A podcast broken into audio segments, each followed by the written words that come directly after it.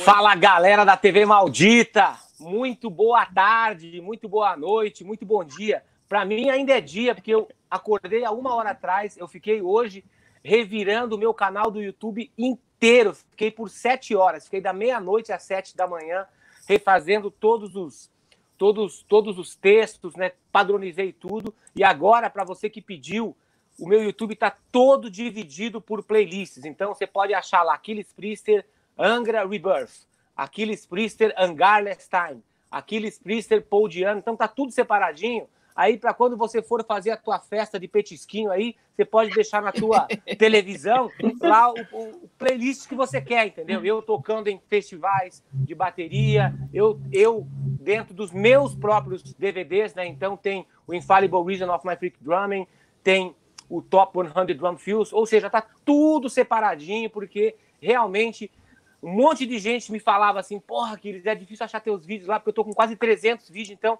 aí eu eu, eu falei assim, deixa eu ver se é difícil mesmo, e eu me perdi, não me achava, então, graças à tecnologia, tem esse negócio de playlist que é muito legal. Boa tarde, Gilson Naspolini, boa noite, bom dia, como é que você está hoje? Tô ótimo, tô muito feliz. Depois a gente vai saber tá... por quê, mas estou muito feliz. Ah, entendi. Muito que será, que, será, que, tem a ver com aquela mensagem que eu te mandei ontem de madrugada? Opa! Acordou Sim. e falou assim: Sim. bate! Sim. Cara, é, ainda, ainda não caiu a ficha, mas cara, uma hora eu, talvez vai eu, cair. Depois eu, eu acho que vai cair. Eu, eu ainda estou sonhando, cara. Parece que não está acontecendo mesmo. É surreal isso aí. Mas hoje, ó, a gente vai bater papo com a Biba Meira, que é uma das, uma das precursoras né, femininas do rock gaúcho.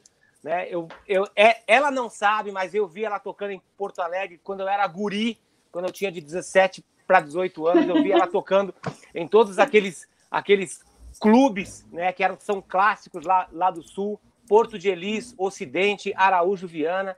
E ela era assim, ela era pequenininha, mas ela tinha uma cara assim de não mexe comigo que eu vou te dar porrada, entendeu?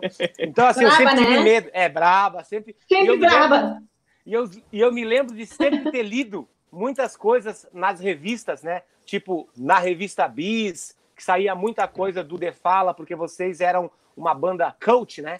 Então era, eu me lembro assim que as pessoas falavam de você assim, ela é pequenininha, mas ela é invocada e ela senta, a porrada na bateria. Então ficou aquela imagem, entendeu? Pô, então eu pensei assim, pô, se a gente vai falar sobre mulher no mercado, tem que trazer a Biba Meira, que além né, de ter uma história sensacional através da música gaúcha, também é uma edu educadora e é uma agitadora cultural. Ela mexe com um monte de coisas, tá? ela está sempre. Então, eu tenho certeza que esse papo vai ser muito legal para todas as mulheres que tocam bateria, mas também não só para as mulheres, para os homens também, para os bateristas de uma forma geral, porque a gente vai ter ponto de vista diferente aqui, né? Então, muito obrigado por você ter aceito o convite, Biba Meira. Obrigado mesmo. Eu que agradeço, adorei, adorei esse convite. Ah, e tem mais, hein? Eu já estou em contato com os três bateristas que tocaram na banda lendária gaúcha TNT. Eu já fiz contato com o Paulo Arcari, com o Fábio Musclinho e com o Felipe Jotes, que hoje ele trabalha é, com aviação e ele mora em Hong Kong. Mas a gente vai fazer Caramba. uma live com eles para contar hum. essas coisas e da importância que essa banda teve no rock gaúcho e ainda tem, né? É uma banda que assim Sim. nunca saiu das rádios, é impressionante, né? Sempre tocou nas rádios, isso era muito legal. E também, além da Biba, a gente tem aqui a Ellen War, que a gente descobriu que eu pensei assim, quando eu, quando eu fiquei sabendo da Ellen War, falei, meu, essa mina, ela ela quer guerra mesmo, né? Porque ela botou o nome artístico dela de guerra, entendeu? E aí a gente conversando aqui no backstage, a gente viu que não é nada disso, que o sobrenome dela é guerra de verdade, mas como ela é, né, do, do mal e do metal, ela ela transformou guerra em war, entendeu? Porque daí fica um nome artístico muito mais forte. Eu não sabia disso. Boa noite, Ellen War. Seja bem-vinda à TV Maldita. Boa noite, boa noite, Aquiles, boa noite, Gilson, boa noite, Biba. Estou é, muito feliz aqui por, por esse convite que vocês fizeram para mim. E saibam que vocês estão tendo um papel fundamental aí nesse sentido de mostrar para a galera e enaltecer a mulher, né? O trabalho da mulher. Então, cara, estou muito feliz. Hoje, para mim, é um dia ímpar na minha vida. E apenas fazendo um adendo aqui, A minha mãe, ela está aqui na live, né? Quero ah, é? dar um abraço para minha mãe, minha mãe está direto lá de Manaus, no Amazonas, rapaz. Oi, Caramba. mamãe guerra! Solta uma bomba aí! joga, um, joga, um, joga um explosivo aí na tela, vamos ver o que, que vai acontecer. Ó, vamos começar já com, chutando chutando o balde, porque hoje, hoje é sábado, né? Vocês, vocês duas, assim, qual foi a situação mais constrangedora que vocês viveram, que vocês perceberam que estava rolando um preconceito de vocês por vocês serem mulher no mercado? É... Não estou falando de no mercado como, como um todo, mas no mercado baterístico da, da pessoa que toca bateria. Travou. Quando as pessoas, quando as pessoas falam assim, pô, mas você, ah, eu achei que você, eu não sabia que, que era uma mulher que tocava bateria, sabe? Eu queria saber se vocês tiveram uma situação dessas que vocês tipo que vocês chegaram para fazer o trabalho, as pessoas falaram assim: ah, antes de, de vê-la tocando, as pessoas já, já criaram um estereótipo, assim, uma coisa que vocês tenham sentido que não, que não foi legal. E eu acho que a Biba deve ter passado muito por isso, porque, tipo, no começo ainda, Sim. lá nos anos 80, deve ter. Acho que era muito pior, né? Do que é. Na, na, verdade, assim, ó, eu sempre falo, né, que, que como baterista, assim, eu sempre fui super respeitada, super respeitada mesmo. Assim. Uh, o que, uma frase que eu ouvia muito e que eu escuto até hoje, por incrível que pareça, Caralho. é tipo, né, tu toca que nem um homem, né? E a frase assim, ó, de me verem no palco e falar, cara, é uma mina tocando bateria, olha como toca bem, e é uma mina, né? Sempre nesse uhum. sentido pejorativo, assim. Na verdade, essa é uma frase clássica, assim, que eu, eu escuto até hoje, que foi uma das coisas que eu mais escutei na minha vida baterística, né? Uhum. E mas agora, assim, ó, sofrer qualquer tipo de preconceito, assim, nunca chegou aos meus ouvidos, assim, né? Porque sempre na, nas bandas que eu tive, né? Que é um ambiente majoritariamente masculino, uhum. né? O gênero da música ainda é masculino, infelizmente, né? A gente tem muito mais homens tocando, tocando guitarra, baixo, bateria, cantando, fazendo bandas, produzindo, sendo hold, né? Operador de som, e, é, quer dizer, a gente é rodeada por homens, né? Na música. Está mudando isso, uma coisa muito boa. Tem um movimento muito grande para se mudar isso. Mas ali nos anos 80, quando eu comecei, né, em 84, realmente era muito difícil, assim, muito difícil. Mas eu sempre, assim, ó, uh, que nem eu falei, uh, falando da minha bateria, da minha profissão, o máximo que aconteceu, tipo assim, Uh, teve uma vez que a gente tocou em São Paulo, daí eu fui pro hotel, no outro dia fui abrir a porta do quarto, tinha uma cueca com porra, né? Nossa Senhora! Foda, né? Ambiente. É, de, é por aí. Ambiente fofo.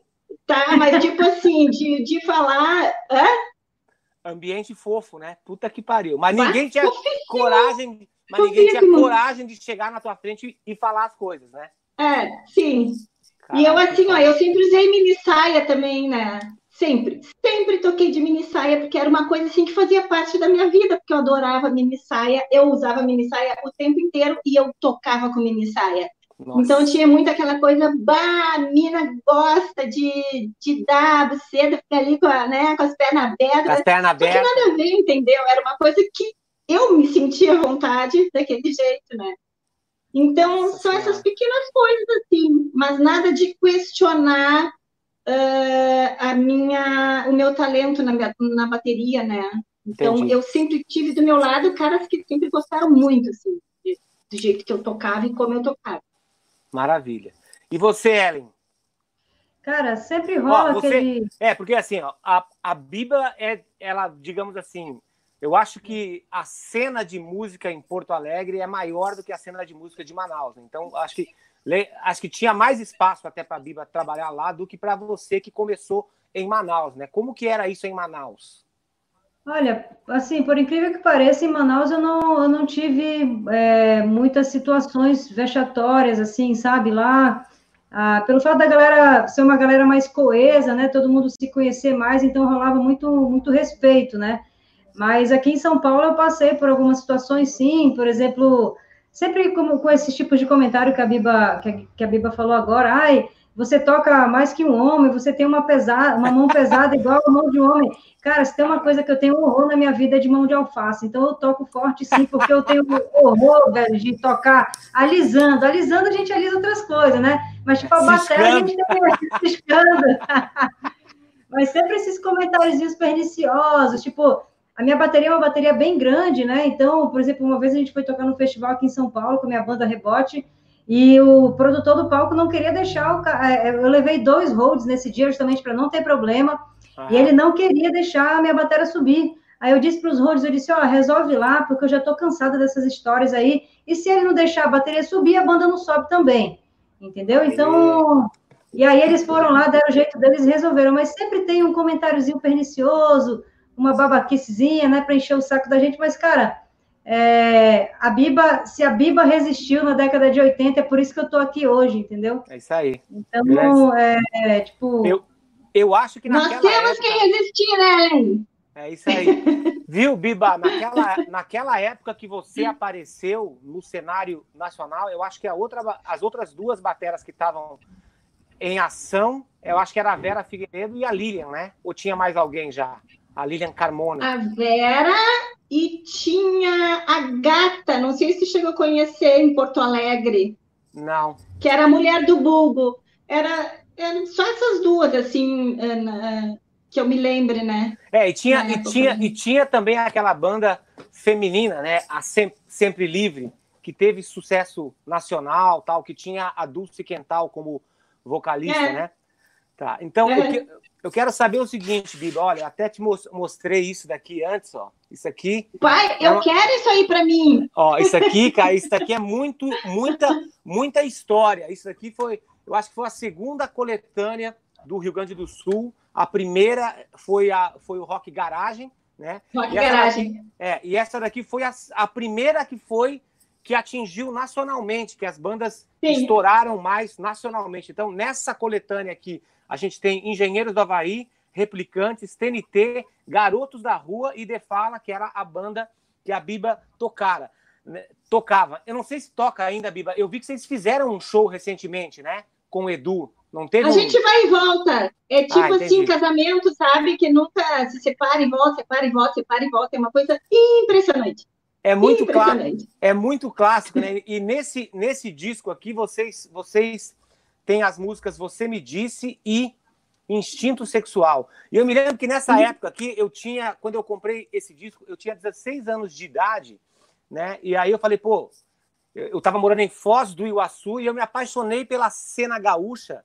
E a minha irmã acabou se casando, estava namorando, noivou com um gaúcho que conheceu numa empresa em Foz do Iguaçu e ela foi embora para Porto Alegre e eu fiquei enchendo o saco dela para ela me levar também por causa da cena. O meu objetivo era o meu objetivo era tocar numa dessas, dessas cinco bandas aqui.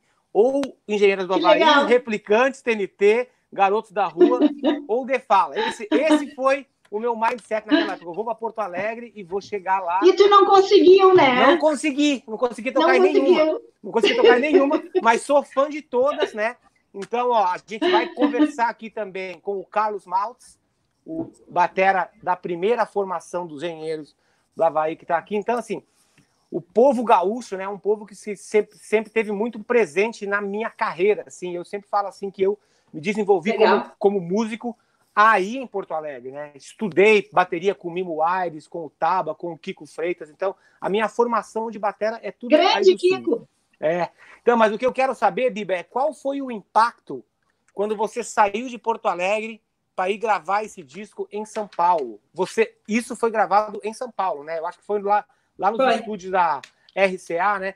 Como que foi a diferença que você viu de mercado? Assim, tipo assim, você estava acostumado a fazer demo no canal 16. Eu nem sei se nessa época tinha o Nazari já, né? Mas qual foi a diferença? Você falou assim, caralho, agora a minha carreira tá acontecendo, que eu tô indo para São Paulo gravar. E como foi essa adaptação de vocês de sair de Porto Alegre como uma banda promissora e gravar em São Paulo e depois voltar para Porto Alegre. Como foi essa recepção dos gaúchos para essas bandas de uma forma geral naquela época?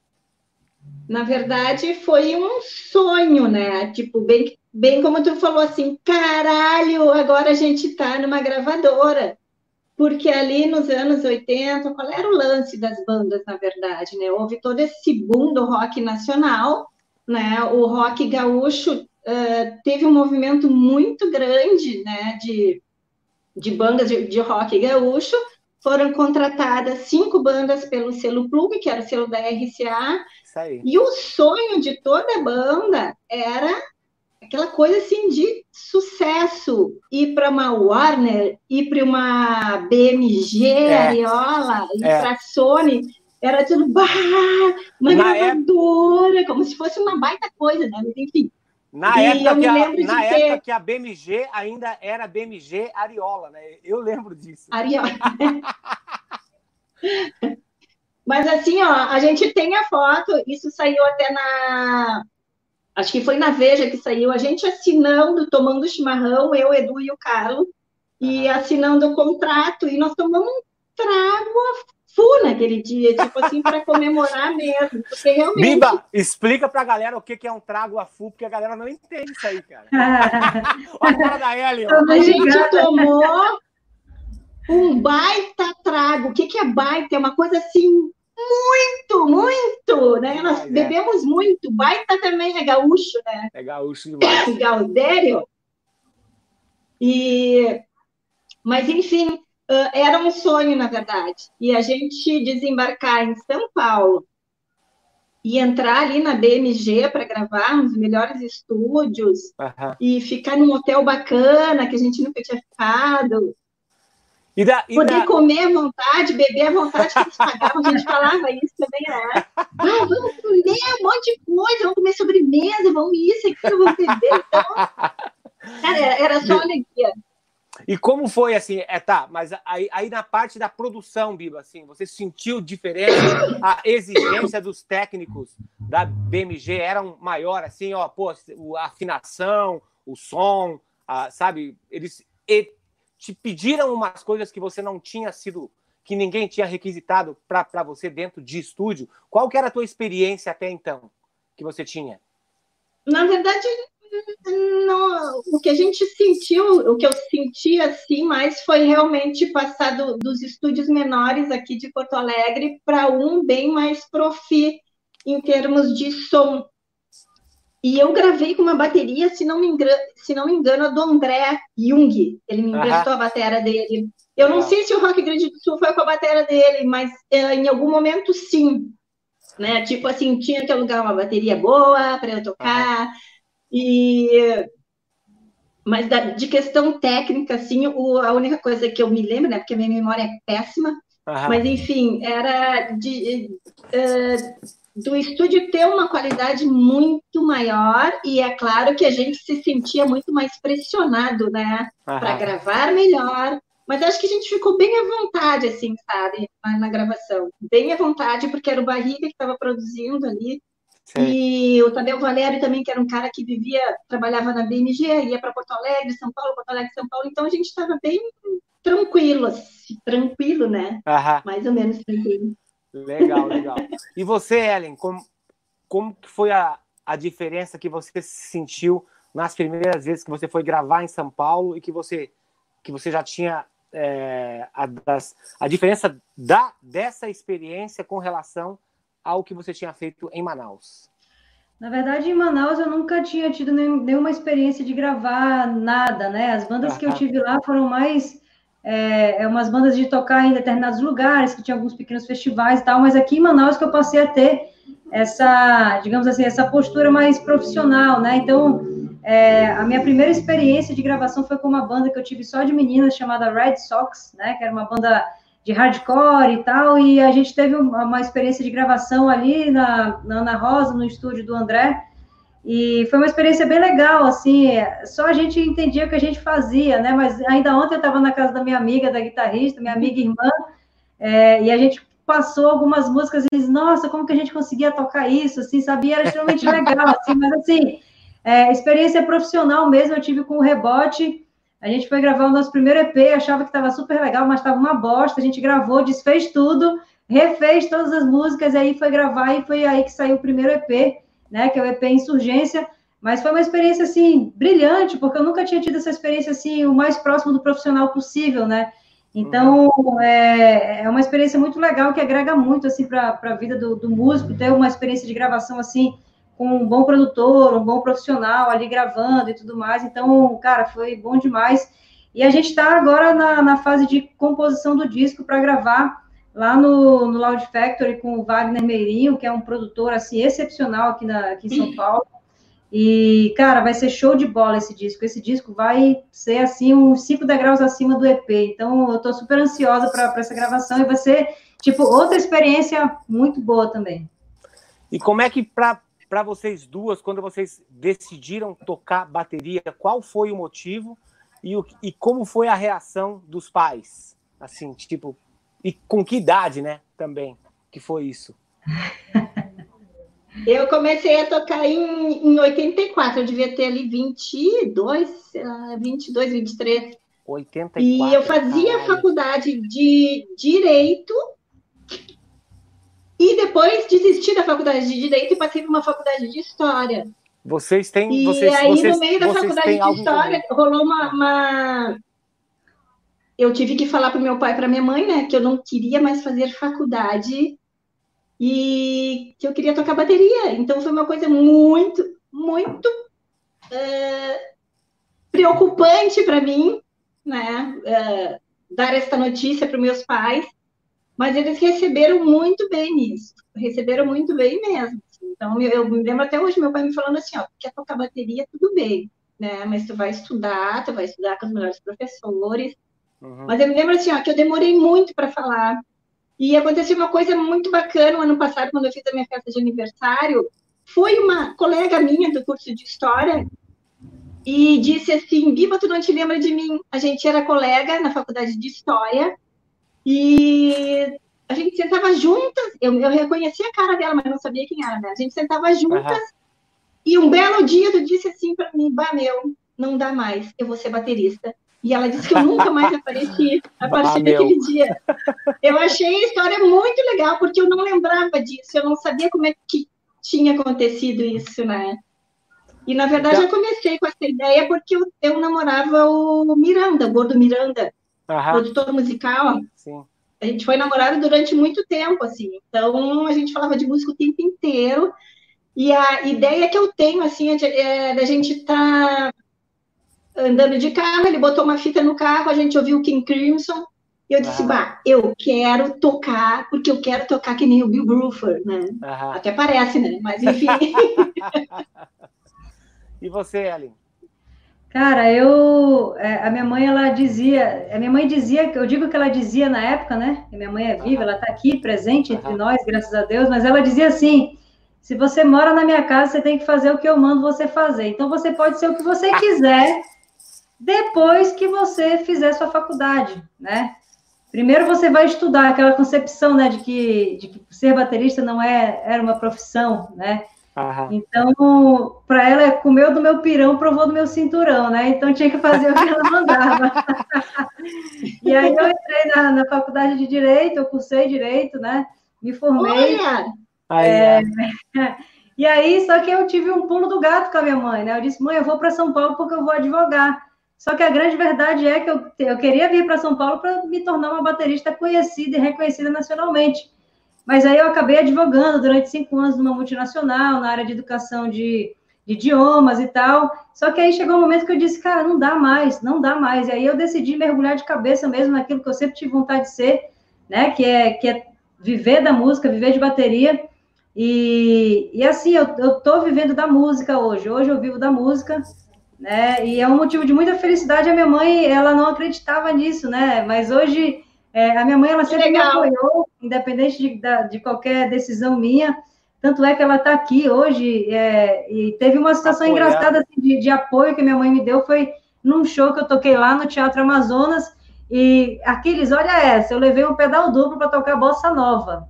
Caralho, isso é, aí, isso é bom. não utilizei o show inteiro, eu utilizei o pedal duplo só na hora do solo, que foi o meu momento.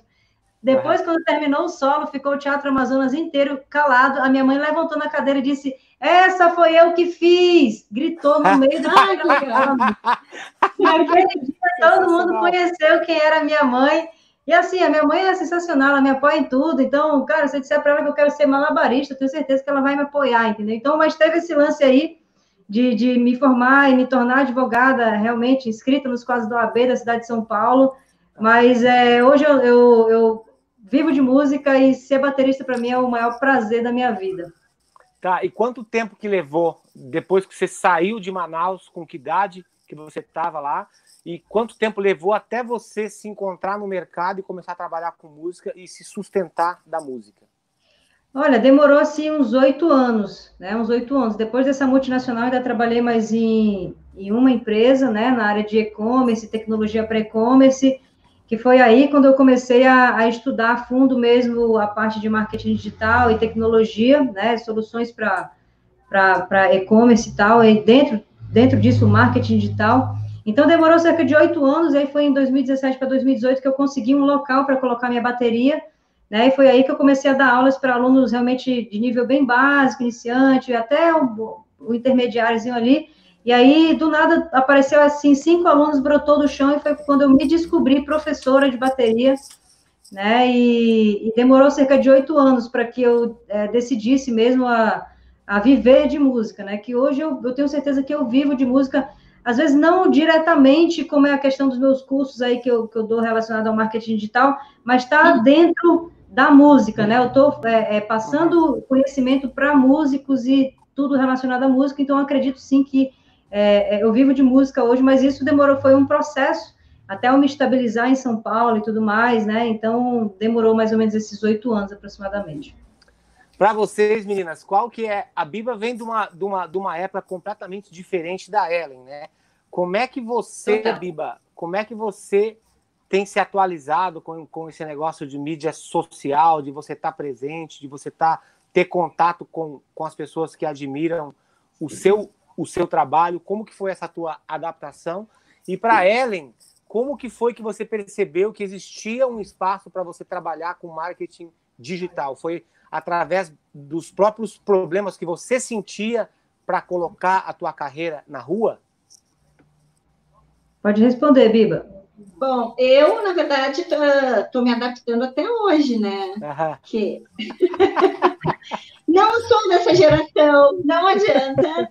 Eu tenho uma filha também que é baterista. A é, tua filha? A tua filha? Uhum. Caralho, Júlia. Júlia, que idade Primeira mulher baterista a entrar na faculdade de música da URGS. Muito da legal. URGS, caralho, sensacional. Uhum. Parabéns. Eu legal, quero né? aproveitar, né? Biba, eu quero aproveitar e dar um abraço, mandar um abraço para Paula Mosari, que ela tá morando lá, ela tá morando onde é? na República Tcheca, né? Que ela tá morando agora. República Tcheca, isso. É legal. Então um abração para ela. Ela ela se lembra bem, ela era mais ou menos da minha geração, então a gente uhum. se cruzava pra caralho em bares, em estúdios, sim, sim, então sim. só quero mandar um alô. Continua, Bíblia, desculpa. Que isso. Uh, mas é isso, assim, eu tenho uma certa dificuldade, óbvio, né? Porque eu sou daquela época que a gente ia correndo para uma loja para comprar o disco que ia estar tá sendo lançado naquele dia.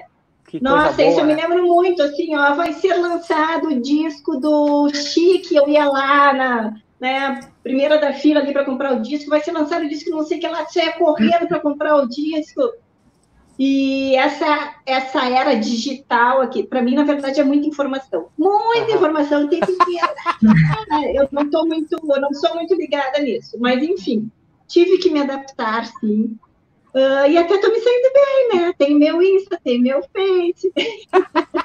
mas a minha filha me ajuda bastante. Ah, bastante isso que eu ia mesmo. perguntar. Uhum. Ela, ela te dá alguns insights, pô, mãe, acho que, acho que você tinha que fazer isso, acho que você tinha que fazer aquilo. Total.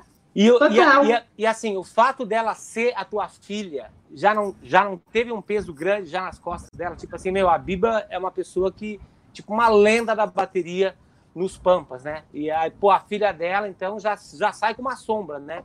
Vocês conversam ou conversavam sobre isso? Sim, a gente conversa. Ela já me falou essas coisas, né? De ah, de estar tá sempre na sombra, de ser filha da Biba. Eu disse, bah, que frescura, meu. Uhum. Que frescura. Eu disse assim, quem me dera se eu tivesse uma mãe que tocasse bateria pra caralho, me ensinasse, né? E me desse conselhos. Eu adoraria. Então eu vou por aí, né? Eu sei que é difícil para ela, mas eu vou mais por esse canto. O que é legal, sim, né? Acho que tem os dois lados, né? O, o lado uh, mais pesado para ela, mas é, é, não deixa de ser um lado maravilhoso também de aprendizado. Legal, legal. legal. Bem Você... isso, né? Que eu digo, se eu tivesse uma mãe tocasse bateria e me desse a maior força, nossa. Né? É um problema a menos, né? Geralmente os pais não gostam muito, né? Quando, quando o filho é, fala assim, eu exatamente. quero ser músico. Se for mulher, eu acho que, acho que era pior ainda, né? Pô, o fato de você vir de uma família, né? Que já tem uma galera que entende o que, que, o que, que é música, facilita demais, claro. né? E você, Ellen? Cara, é essa questão aí de, de trabalhar com, com, mídias sociais, é mais ligada ao Instagram, que o Instagram, de fato, é a minha rede social preferida, né? Então, eu sempre procurei me informar, procurei estudar, né, comprar cursos para entender como que funciona essa ferramenta. E a partir do momento que eu entendi é, que o objetivo dessa ferramenta poderia ser um objetivo totalmente diferente, principalmente para o músico, né? Porque os músicos, eles acreditam que a, o Instagram é uma ferramenta de zoação, de ganhar like, de inflar o ego, né, com métricas de, de como é que eu posso dizer, é, é, para que não, não agregue muita coisa, né? E, e, o que, e o que a cultura que eu estou implementando dentro da cabeça dos meus mais de 400 alunos no Batera Digital é que uh, o Instagram ele é uma ferramenta de ganhar dinheiro, né? A partir do momento que você tem a consciência de que é, o seu seguidor ele não vai, ele vai ser só um número, mas a partir do momento que você transforma o seu seguidor em seu cliente, né? Uhum, é, você, tem, você tem outra concepção de utilização da ferramenta do Instagram. Então, é justamente isso que, que eu tô, que eu tô gerando na cabeça dos meus alunos, das pessoas que, que pretendem conhecer meu trabalho, é que seguidor não vai te trazer nada, cliente te traz comida para a mesa, né? através do serviço que você presta, mas só que existe um, uma estratégia para você trabalhar com criação de conteúdo no seu Instagram, né? Então, no Batera Digital, eu ensino alguns, alguns tópicos elementares de como, por exemplo, escrever uma boa biografia, como ter uma, regular, uma regularidade de postagens, como saber utilizar a hashtag, que é uma forma de ganhar seguidores de forma orgânica, sem que seja necessário você comprar ferramentas de compra de seguidor, de ganhar, comprar seguidores, que isso é a maior burrice que existe, uhum. né? É, é, como criar conteúdos, quem é o seu público-alvo, qual é o seu nicho. Então, é, é, essa questão de lidar com as redes sociais é algo que sempre chamou minha atenção e é algo que eu, que eu acho, assim, brilhante, interessantíssimo, que tem até uma frase que eu falo para os meus alunos no início do meu curso do Batalha Digital, que é a seguinte, que foi uma frase que foi dita pelo Bill Gates há alguns anos, há pouquíssimos anos atrás. Então, ele, diz, ele disse assim, Daqui a alguns anos vão existir dois tipos de empresa: as que estão na internet e fazem negócios e as que estão fora dos negócios. E, e eu parafraseei o Bill Gates, né? Quem sou eu para parafrasear Bill Gates? Mas eu parafraseei o Bill Gates. Eu disse: daqui a uns anos vão existir apenas dois tipos de bateristas: o bater sniper, que é o que está na internet faz negócios, e o que está fora dos negócios. É. Ou seja, eu acredito que os bateras que serão mais bem-sucedidos no futuro bem próximo serão aqueles que saberão dominar as ferramentas da internet, como, por exemplo, o Instagram, uhum. Google Ads, Facebook Ads. Só que o fato é que as pessoas elas não estão dispostas a pagar o preço pelo conhecimento.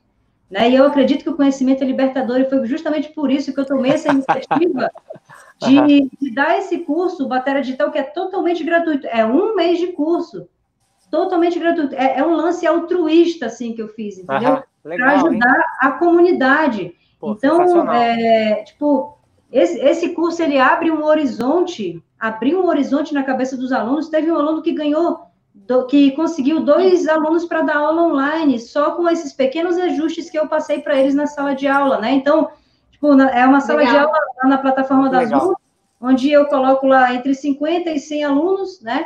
E eu dou, num, num, sábado, por exemplo, duas horas, duas horas e meia de aula falando sobre estratégia de como utilizar o Instagram. Então, o meu contato com o Instagram é exatamente esse, no sentido de educar os bactérias e, e mostrar para eles que eles podem ganhar dinheiro, principalmente num lance como esse que a gente está vivendo hoje, que é a pandemia, que antecipou algo que já estava muito próximo de acontecer. Verdade, é.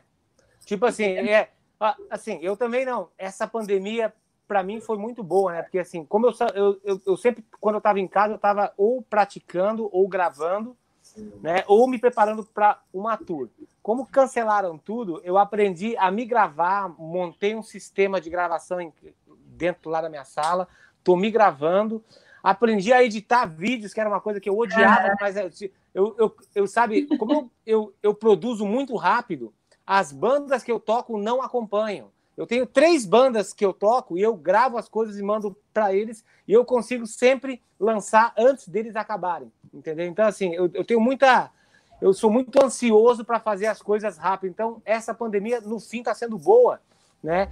E também deu essa oportunidade de, através de uma brincadeira, a gente abriu essas lives aqui na TV Maldita que toda a galera que toca batera tá passando. Sim. Isso tá, e isso está sendo exatamente como a Ellen falou, é um, é um conteúdo gratuito, né? Gratuito que as pessoas, tipo, as pessoas que já trabalham com música estão dando todos os caminhos, né, para quem quer estudar, rotina de estudo, a forma profissional, isso aqui, isso aqui vai ficar guardado aqui, né? As, as pessoas vão, vão poder pesquisar sobre isso aqui sempre.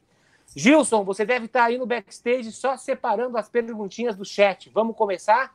Ou você está fritando peixe e, cuidando do gato.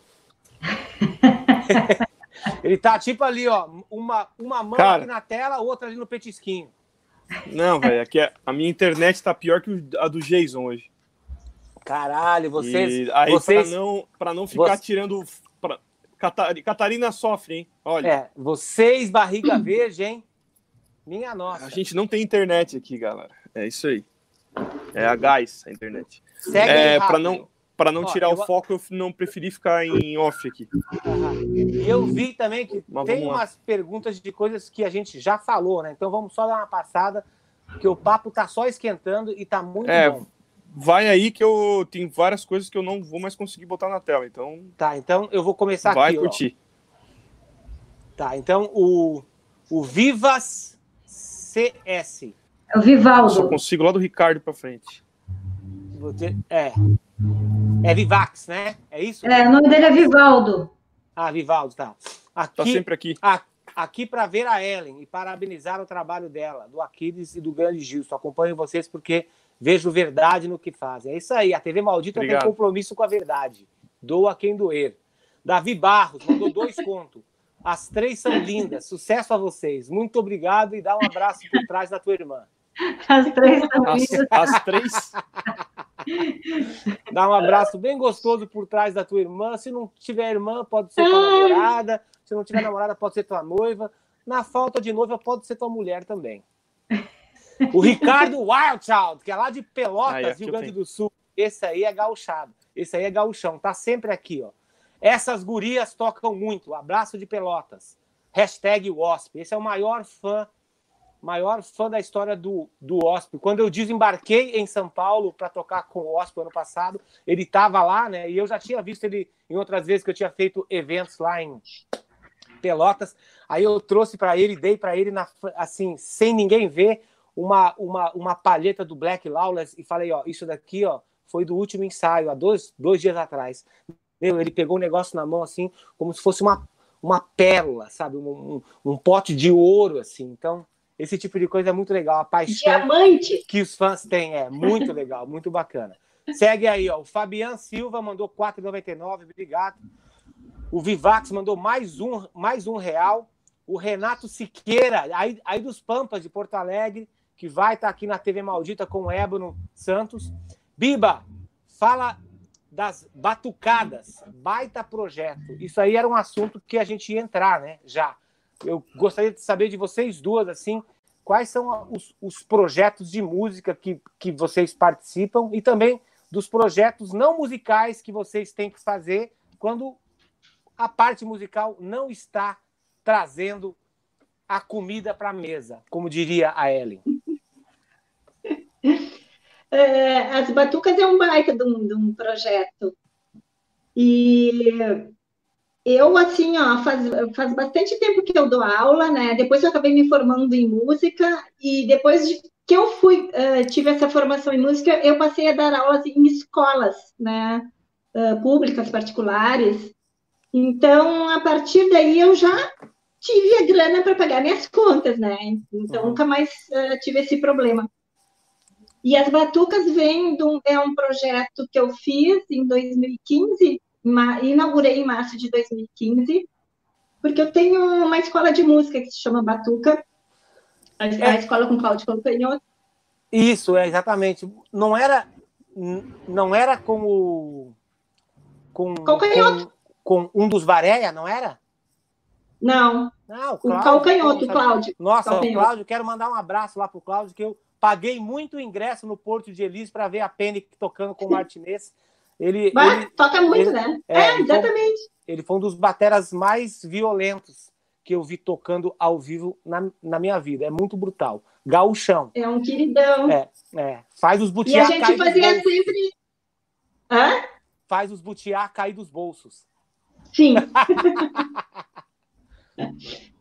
a gente tinha, a gente tem essa escola junto, né? A gente fazia sempre apresentações de fim de ano. E eu sempre tive muitas alunas mulheres e muitos alunos homens, e o que eu me dava conta é que as minhas alunas meninas, mulheres até mais velhas, só se apresentavam quando a gente fazia essa festa de fim de ano. Então, elas se apresentavam sempre de um em um ano, enquanto os meus alunos tinham bandas, tocavam em festa, tocavam em garagem, tocavam no colégio, tocavam, saíam para a rua, é. e as minhas alunas ali sempre só na aula e só apresentação de fim de ano.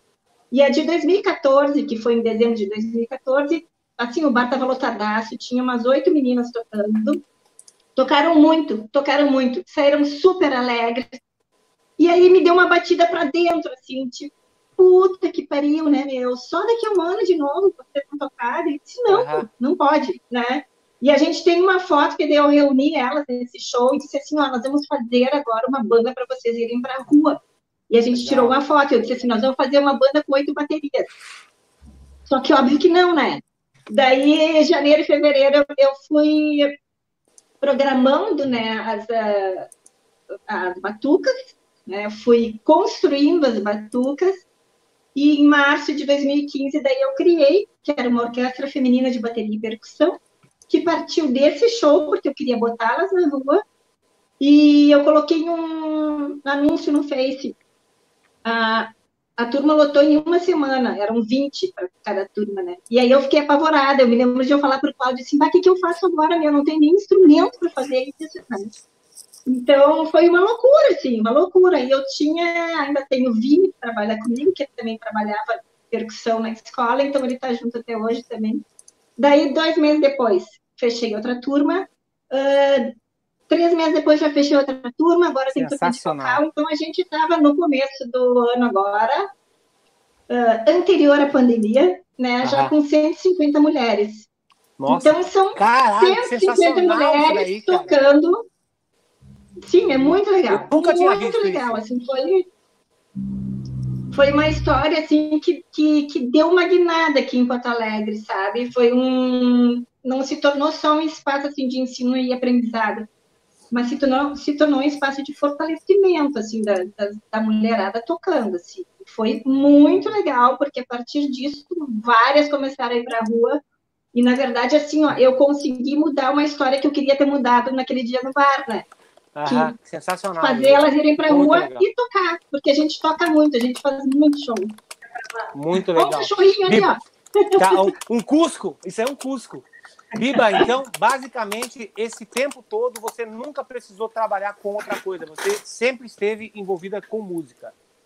Sim, porque eu, eu dou aula, eu adoro dar aula, ah, adoro, ah, é uma das coisas que eu gosto muito de fazer, né? Bah, e Sempre próxima... uh, alguma coisa relacionada à música, né? Uh, em 2018 eu gravei o meu CD, o Suave Coisa Nenhuma, que para mim foi um marco assim também, né? Que eu que adoro. Eu, que eu tenho a minha cópia, que é sensacional, que você me mandou, muito, muito obrigado. Ah, eu te mandei, legal. É, muito obrigado mesmo. Sempre Pô, assim, sempre com a música, independente Legal. do que seja, fazer show, gravar disco, gravar com os amigos, da aula, da aula de bateria, da aula de percussão, sempre em função disso. Bom, na, música, na, minha, né? na minha próxima ida a Porto Alegre, vamos armar alguma coisa lá na tua escola, um dia de aula, uma masterclass. E aí eu já aproveito e mato a saudade do, do calcanhoto, pô, porque esse cara é uma lenda, é uma lenda, é muito foda. Ó, o Thiago Shade mandou R$ 4,99 e perguntou para Ellen: Ellen, quem fizer o Batera Digital consegue empregar isso em outras áreas também? Com certeza, com certeza. Isso são estratégias que são, podem ser amplamente implementadas em qualquer tipo de prestação de serviço, né? Então, é um lance meio que genérico que pode se aplicar, por exemplo, é, Batera, Batera digital, né? Tudo eu vou lá e transfiro para o Batera, né? Mas isso daí é, é, é pode ser utilizado para qualquer tipo de prestação de serviço. Se o cara tem uma hamburgueria, ele pode implementar as estratégias do Batera digital para a hamburgueria dele. Se ele tem, sei lá, um lava rápido, ele pode implementar também essas estratégias. Então, é, é independente de qualquer, qualquer tipo de prestação de serviço, tanto é que eu tenho um aluno que ele é corretor e que ele é baterista, então, e um outro que é dono de uma agência de viagens. Então, eles participaram do curso, desse curso gratuito, que serviu para os dois tipos de, de, de, negócios dele, né? Que é tocar a bateria e a questão da agência e da, da, da imobiliária lá, né? Então, sim, dá para implementar. Ó, o Gerson Lima Filho e o Rafael Vendramini estão mandando abraços para todos que estão aqui ao vivo. Obrigado aí, galera, obrigado. E o Henrique Field, ó, ele mandou 100 reais. Sensacional, hein? Lê essa aí, você, Gilson. Cenzão, hein? Vamos lá.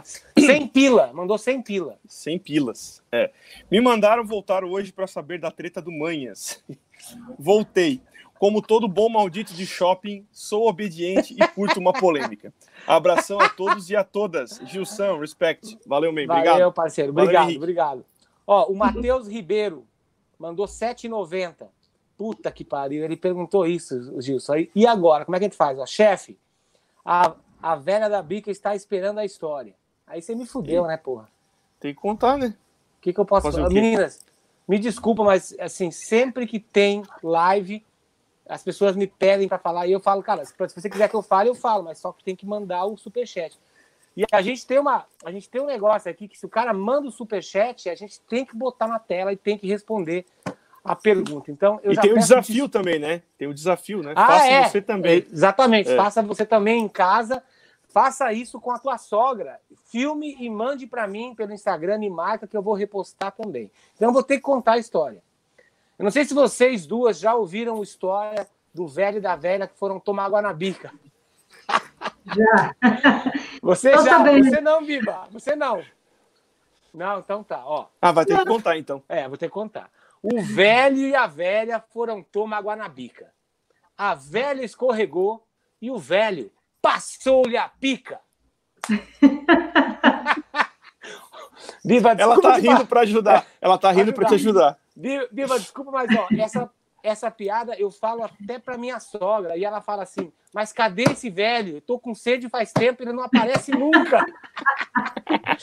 a gente começou a fazer uma campanha para galera tipo pegar a sogra e filmar e contar a história. É apenas uma uma piadinha da TV maldita. Inocente. Inocente, muito inocente. Aqui, é. ó, vai na próxima, Gilson. A Isabela, Isabela? Oliveira. Ah. É. Vamos lá, Isabela Oliveira mandou 4,99. Ellen, parabéns pela sua carreira e pela sua postura. Que mais bateristas sigam o seu exemplo. Isso aí, valeu, Isabela. Obrigado. Sensacional. Um abraço, tem mais. Beijo. É isso aí, né, Gilson? Não, tem o, tem o Gabriel Tô Garcia. descendo devagarinho aqui. Tô descendo. Gabriel Garcia é o próximo. Senão, senão trava minha internet de, Gabriel é meu aluno, de gás. Meu, para um sábado, a gente está com 400 pessoas vendo a gente agora. É excelente. Legal. É o Gabriel? Muito legal. Gabriel Garcia? Exatamente. Passou o caminhão do gás aí? Nossa. É. É que, é que eu moro uma, uma avenida nervosa aqui na quebrada. Gabriel Garcia mandou cincão. Orgulho de ver minha professora e ídolo juntos. Só agradecer e assistir enquanto fico no petisquinho aqui. Aquiles, obrigado pelo tempo of Shadows. Isso aí, valeu, Gabriel. De nada. Vai lá no meu site e passa o cartão de crédito. É dessa forma que você agradece. Não, ele, ele, já é meu cliente, ele vai comprar o Batalha Sniper na segunda-feira. É isso aí, é isso aí. Isso aí. Importante Ó, teve mais é um aqui. É importante fazer compras pela internet, que é pela internet que acontece Você tudo. ajuda. Depois, cara, que eu, que eu conheci a Amazon, eu, eu, tipo assim, é muito mais fácil, né? A, a vida ficou muito mais fácil, você não precisa mais, nem me fala. não precisa mais sair de casa. É impressionante. E aqui, cara, onde a gente mora, esse negócio de compra online é surreal, assim, ninguém vai mais para comprar as coisas. Então você passa pela porta da casa do outro, tem sempre umas caixas, Amazon, Amazon, é impressionante. Eu acho Pode que falar. tem um espaço aí que você vai retirar num, num, lugar assim, tem a chavinha lá, alguma coisa, você passa e você retira o seu produto que fica dentro de um, de um nicho, assim, de um lugar, não uhum. tem uma coisa assim? Tem, tem. Condomínio são assim. É. E agora eles também criaram algumas lojas físicas da Amazon. Cara, é sensacional. É, é muito foda. Porque se você vai até a loja, Legal. eles te dão uma, uma senha na hora, você faz um pedido no site deles ali, e você e ganha desconto que você não tem online para você ir até a loja. Então, é, eu, esse negócio que a Ellen está falando, galera, é super importante, tá? Tipo assim, esse negócio que ela disse, quem não estiver na internet vai ficar fora do negócio completamente. Isso já está se mostrando nessa pandemia, né? Tipo assim, é. até eu que sou um burrão, que vem de uma geração passada, eu tive que correr e me atualizar, porque senão eu não ia ter o que fazer, entendeu? Tipo assim, eu ia ficar. Você também, Biba? Sim, total. Então, eu ia ter que ficar, eu ia viver só de TBT. Pô, os caras dizem, pô, isso aqui ou aquilo já postou um monte de vezes, não fazendo mais nada na vida, né? Então é muito legal. Eu queria que você falasse um pouco, Ellen, até para Pode botar mais um super aqui só para tá, só pra gente fechar. finalizar, né? É. Panda Drummer mandou cincão, grande bateras, muito respeito por todos. Forte abraço para vocês. Like, Sim, galera. Calma. Isso aí. Valeu. Obrigado. Aperta o like aí, galera. Aperta o like aí, Obrigado. rapaz. É, aperta o like aí. Ó, a gente... É, olha, é a live. Tem mais um. É, é, é a live que, que mais tem. Tem vários. Que está mais próximo do número de, de participantes e número de likes. O pessoal isso, gosta legal, da like. Nunca, é, oh! isso nunca, isso nunca tinha acontecido. É. Vamos matar os chats? Vamos. Esse é o poder, né? É o poder é, feminino, é isso aí. Ó, Márcio Dantas, 54,90. Estudar, Opa. conseguir um diploma e arrumar um bom emprego é fácil. Difícil é ser músico no Brasil e conquistar seu espaço, assim como essas bateras que estão aqui na live. Parabéns, meninas. Orgulho. Valeu, Márcio. Brigadão. Obrigado, é isso aí. Diogo Rabelo, 10 conto. Aquiles, você tem as manhas de abrir espaço para Ellen falar sobre o que ocorreu recentemente, pois estamos todos curiosos. Vai ficar pro final, eu, né? Eu não tô sabendo, eu não tô, eu não tô sabendo de nada que aconteceu. A gente vai, a gente vai, a gente vai abranger um monte de assuntos e na hora que a Ellen se sentir à vontade para falar dessas coisas, se tiver a ver com o que a gente vai falar, ela vai falar. O nosso objetivo aqui não, não, não é tratar de polêmicas e nem fazer clubinho, entendeu? A gente vai falar sobre assuntos que são pertinentes e são importantes para todos os bateristas, assim como todas as lives. Então, aí é do espaço da Ellen. Se ela quiser falar sobre as coisas, quando aparecer o assunto, ela fala, mas não tenho, não é obrigação, não é por isso que vocês foram chamadas aqui. A gente quer que vocês falem da carreira de vocês e das dificuldades, especialmente a Biba que vem, que está muito mais tempo no mercado, porque a gente acredita que a experiência das pessoas vai encurtar o caminho dos bateristas que querem entrar no mercado e tem que ter espaço no mercado para todo mundo, porque assim, essa geração que está ficando mais velha, ela vai parar, né? Vai parar e a, e a, música tem que continuar. Então, é importante a gente dividir essa, essa experiência que a gente tem com a galera que está em casa que quer ser músico também. Segue, Gilson, por favor. Quero mandar primeiro aqui um beijo para a Kat do marketing da Odery, que está curtindo. Ela disse que só consegue ver live no sábado. Então, ela falou que a minha internet é uma porcaria, mas agora eu tô no 4G, então acho que vai rolar. Pô, valeu, Beijão, obrigado. Valeu, ah, manda um Caio... abraço pro Maurício. É, isso aí. Família Odri, tamo aí. É. Caio Gaona mandou cincão. Ellen, muito obrigado pelas aulas, tem me ajudado muito a divulgar meu trabalho para o público geek e rock. Valeu. Valeu, Caio, meu aluno. Obrigado. Temos a Aline Souza, 10 anos, grandes bateras nessa live, rumo ao topo diretamente do apart apartamentinho de Pernambuco. aí, sensacional, aí. obrigado. Tony Campa, 19,99 dólares. Dólares. Isso aí, opa, já dá quase 100. Passa é. de 100, né? Passa, Passa de 100. Passa de 100. Como pode Manhas usar o perfil de uma empresa mundial como a Aquaria para atacar as pessoas? Virou piada a, e balança a marca no Brasil. Não vamos gerar polêmicas, mas esse é o comentário do Tony Campa. Como pode? Eu, tam eu também não sei, mas eu acho que com certeza uma marca desse tamanho deve estar de olho nessa reviravolta que está acontecendo no país, né, cara? Eu, Eu, eu realmente eu acho isso muito triste, porque é tipo, isso enfraquece a cena, né? E a gente está falando de bateristas, e a gente sabe muito bem que o baterista é a peça mais importante da banda. Entendeu? E eu vou provar para vocês agora por A e por A e mais B. Olha só, vamos, vamos dar um exemplo que eu sempre falava nos meus workshops, tá? Vamos supor, a banda tem dois guitarristas, tecladista, baixista, vocalista e baterista, certo?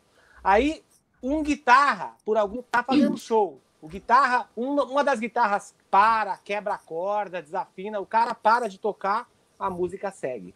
A outra guitarra para, ele também para de tocar, a música segue porque vai ter o outro guitarrista lá. Aí o tecladista, o tecladista, pô, a gente nunca sabe o que, que é verdade, o que, que é mentira quando o tecladista tá tocando, porque pode estar tá tudo gravado, o batera pode estar tá com um clique no ouvido, tá tudo tudo gravado. Sketch. Então, também, o cara tipo não sabe. O baixista, meu Deus, o, o, as pessoas olham, os leigos olham lá pro palco e falam assim, meu, o que que aquele cara que tem uma guitarra de quatro cordas toca, porque eu não consigo entender qual é a frequência dele. As pessoas não conseguem nem identificar o que, que é o baixo. Então, se parar também, ninguém não tá nem aí. O vocalista, o que, que importa o vocalista? Ele tá mais preocupado com o cabelo, cabelo, dele, se ele tá bonito, se o peito dele tá. Se, se o decote dele tá bonito, se tá aparecendo os pelos do peito. Se ele, se ele erra a letra, se ele erra a estrofe, nada disso importa. A música continua.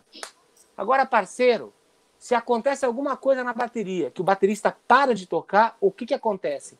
Todos os outros músicos olham para trás e falam: e agora? Como é que a gente Quem faz? foi? Exatamente. Então, então é isso, parceiro. O baterista é a peça mais importante da música brasileira. Então, quando tem polêmica com bateristas envolvendo a cozinha, isso é ruim para o mercado.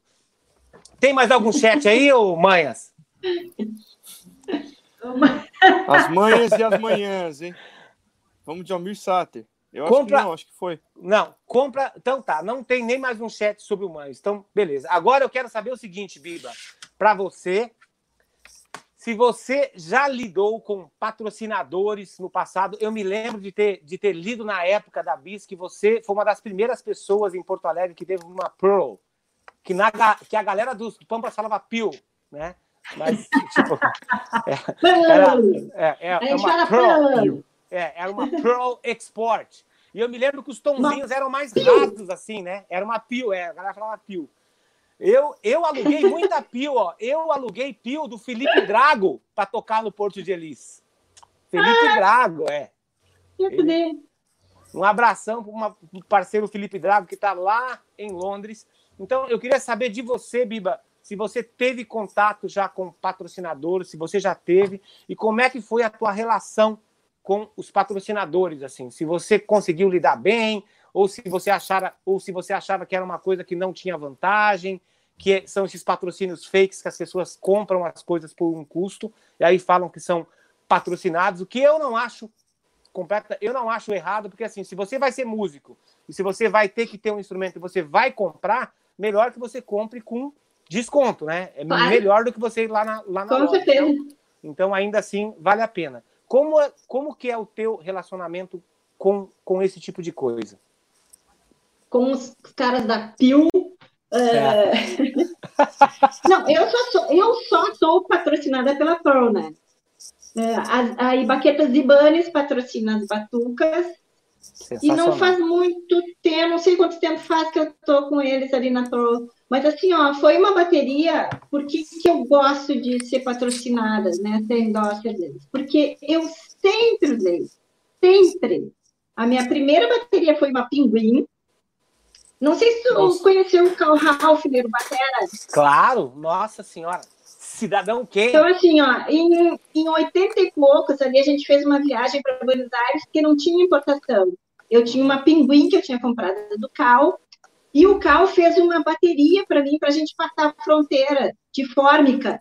Ele fez uma bateria de fórmica, né? Caramba. E a gente uh, foi de que... carro, foi a viagem mais divertida da minha vida.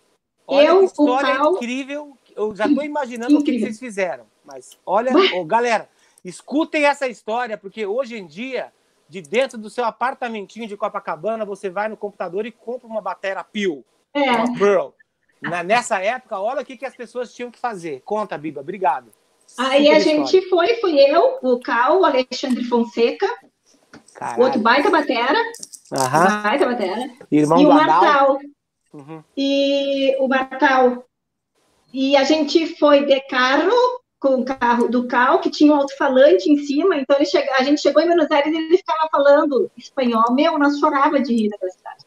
Daí nós compramos a minha primeira Pearl, e foi demais, assim. Daí, quando a gente estava voltando, né, a gente teve que passar pela alfândega, estava todo mundo cagado, né? Descartaram a bateria já. Cri. E aí, o que que a gente fez? A gente botou a bateria de fórmica fora, né? Aqueles bichilão lá no meio da estrada, a bateria.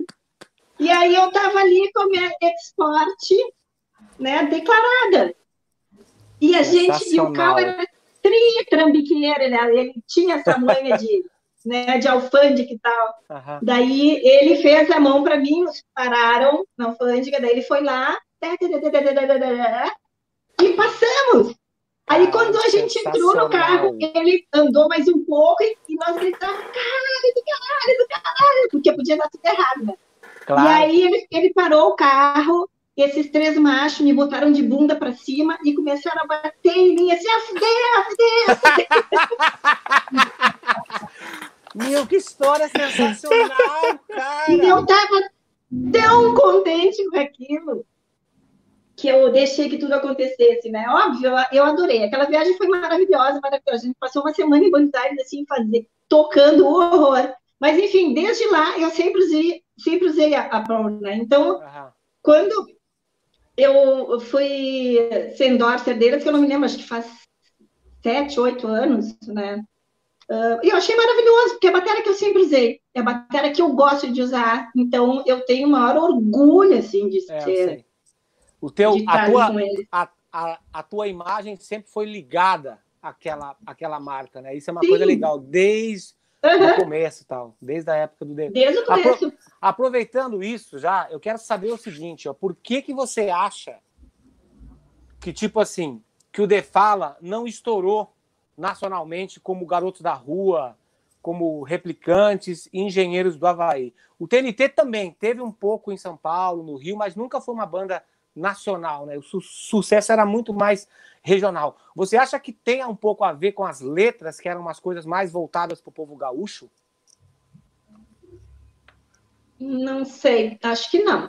Acho que tá- talvez a postura do The Fala, assim, que a gente foi uma banda que sempre fez o que quis, assim, né? Como experimental, o né? Edu, a gente não vai, a gente não vai agasalhar o patê só para vender, né?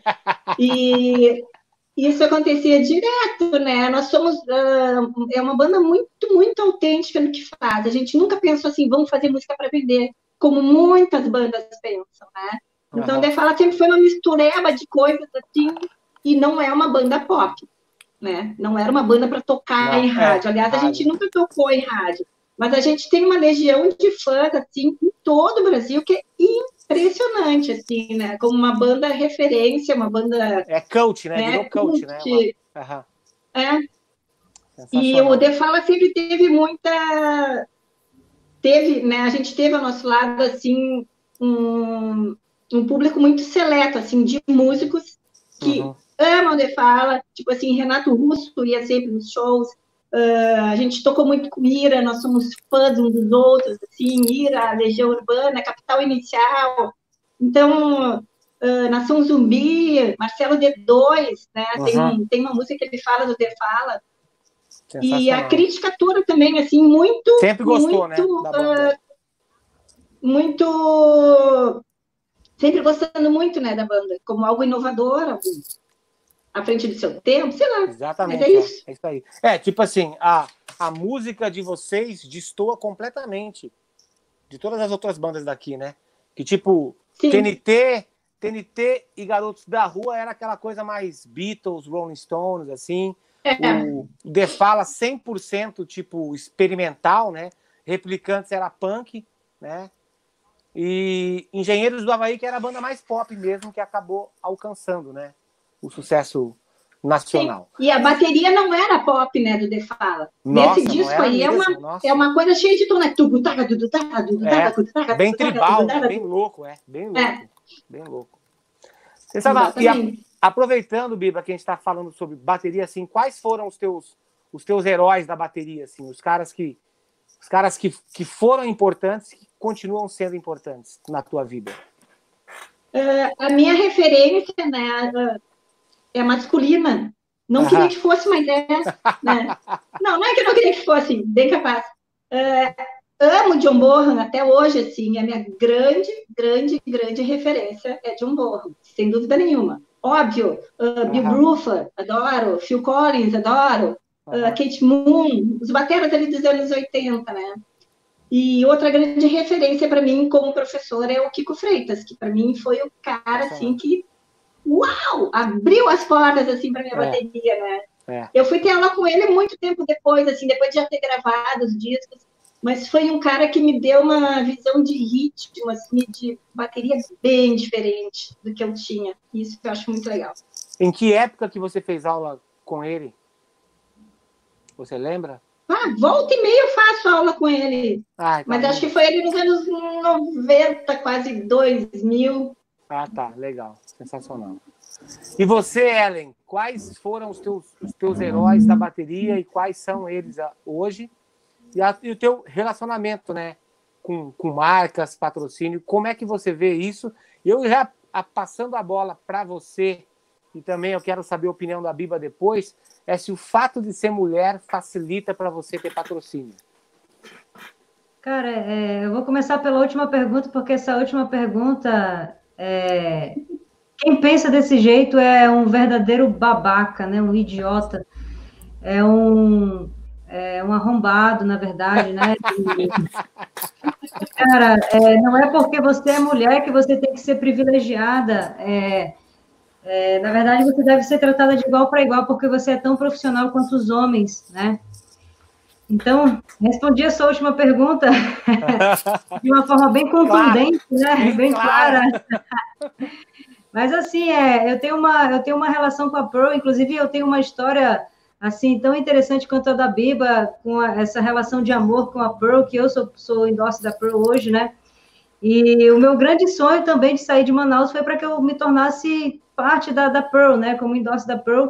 E a Pearl me ajudou desde a minha saída de Manaus, né? Eu tinha uma Pearl Mirror, não sei se vocês sabem, aquela toda espelhada. Uhum. E, e, eu vendi essa bateria da Pearl para comprar minha passagem só de vinda para São Paulo. Então a Pearl me ajudou desde quando eu saí lá de Manaus. Sensacional. Eu vendi a Pearl, vendi tudo e comprei uma passagem só de vinda para São Paulo. E, e aí fiquei sempre buscando fazer network, né, com, com a galera e tudo mais, em todos os workshops de todos os bateras que vocês possam imaginar, eu estava lá, né, e, e um desses workshops tinha um, um, um, cara lá que, que é de dentro da Pro, e eu perguntei se ele era ele, ele virou para mim e disse que não e foi embora. Eu disse, ah, filha da mãe, tu vai ver só um dia, tu vai me convidar para entrar na Pro. E foi exatamente esse cara que me convidou para entrar na Pro, entendeu? Então, é, tipo, eu tenho uma relação assim muito boa com a Pro. A Pro é uma marca que, assim como é, onde eu sou endorse da Pearl, da Orion, da Los Cabos, que é uma marca de, de baquetas lá do Canadá, e sou patrocinada também pela, sou endorse também da Pad Gorilla, que é uma marca de pads e acessórios para bateria. Então, eu tenho uma relação, assim, muito boa com essas marcas, eles me ajudam em tudo que eu necessito. A Orion, por exemplo, agora no Bateria Digital, me deu 25 pratos para que eu pudesse é, é, sortear entre os sortear. compradores aí, é, do, do Bater Sniper, né? Então, o primeiro, segundo, terceiro, quarto comprador, o primeiro, segundo, terceiro comprador ganha um prato e todos os alunos do Bater Sniper têm direito a uma visita na fábrica. Então, é, mais apoio do que isso, mais ajuda do que isso. Isso que realmente torna a marca grandiosa e respeitada pelos artistas dentro de um mercado, né? Então, assim como também recebo muita ajuda, ajuda da, Or, da, da Pro, recebo ajuda da, da, da Pad Gorilla, a própria Los Cabos também, é, sempre está repostando. Cara, só o simples de uma, o fato simples de uma marca repostar o seu trabalho numa página internacional, isso é um reconhecimento, de, é um merecimento muito grande de, de, do seu trabalho, né? Então, são gestos simples como esse que as marcas podem fazer, não precisa, não, nem necessariamente como a hora me deu 25 pratos, por exemplo, para dar para os alunos compradores do Battery Sniper, mas um, um, uma simples é, atitude como essa, singela, de compartilhar o trabalho do seu artista, isso é de uma nobreza, assim, que falta em outras marcas, e que essas outras marcas aprendam com essas marcas como a Pro, como a Orion, como a Los Cabos e como a Pé de Gorila. Então, é, é, é, um respeito muito grande que essas marcas têm pelo meu trabalho.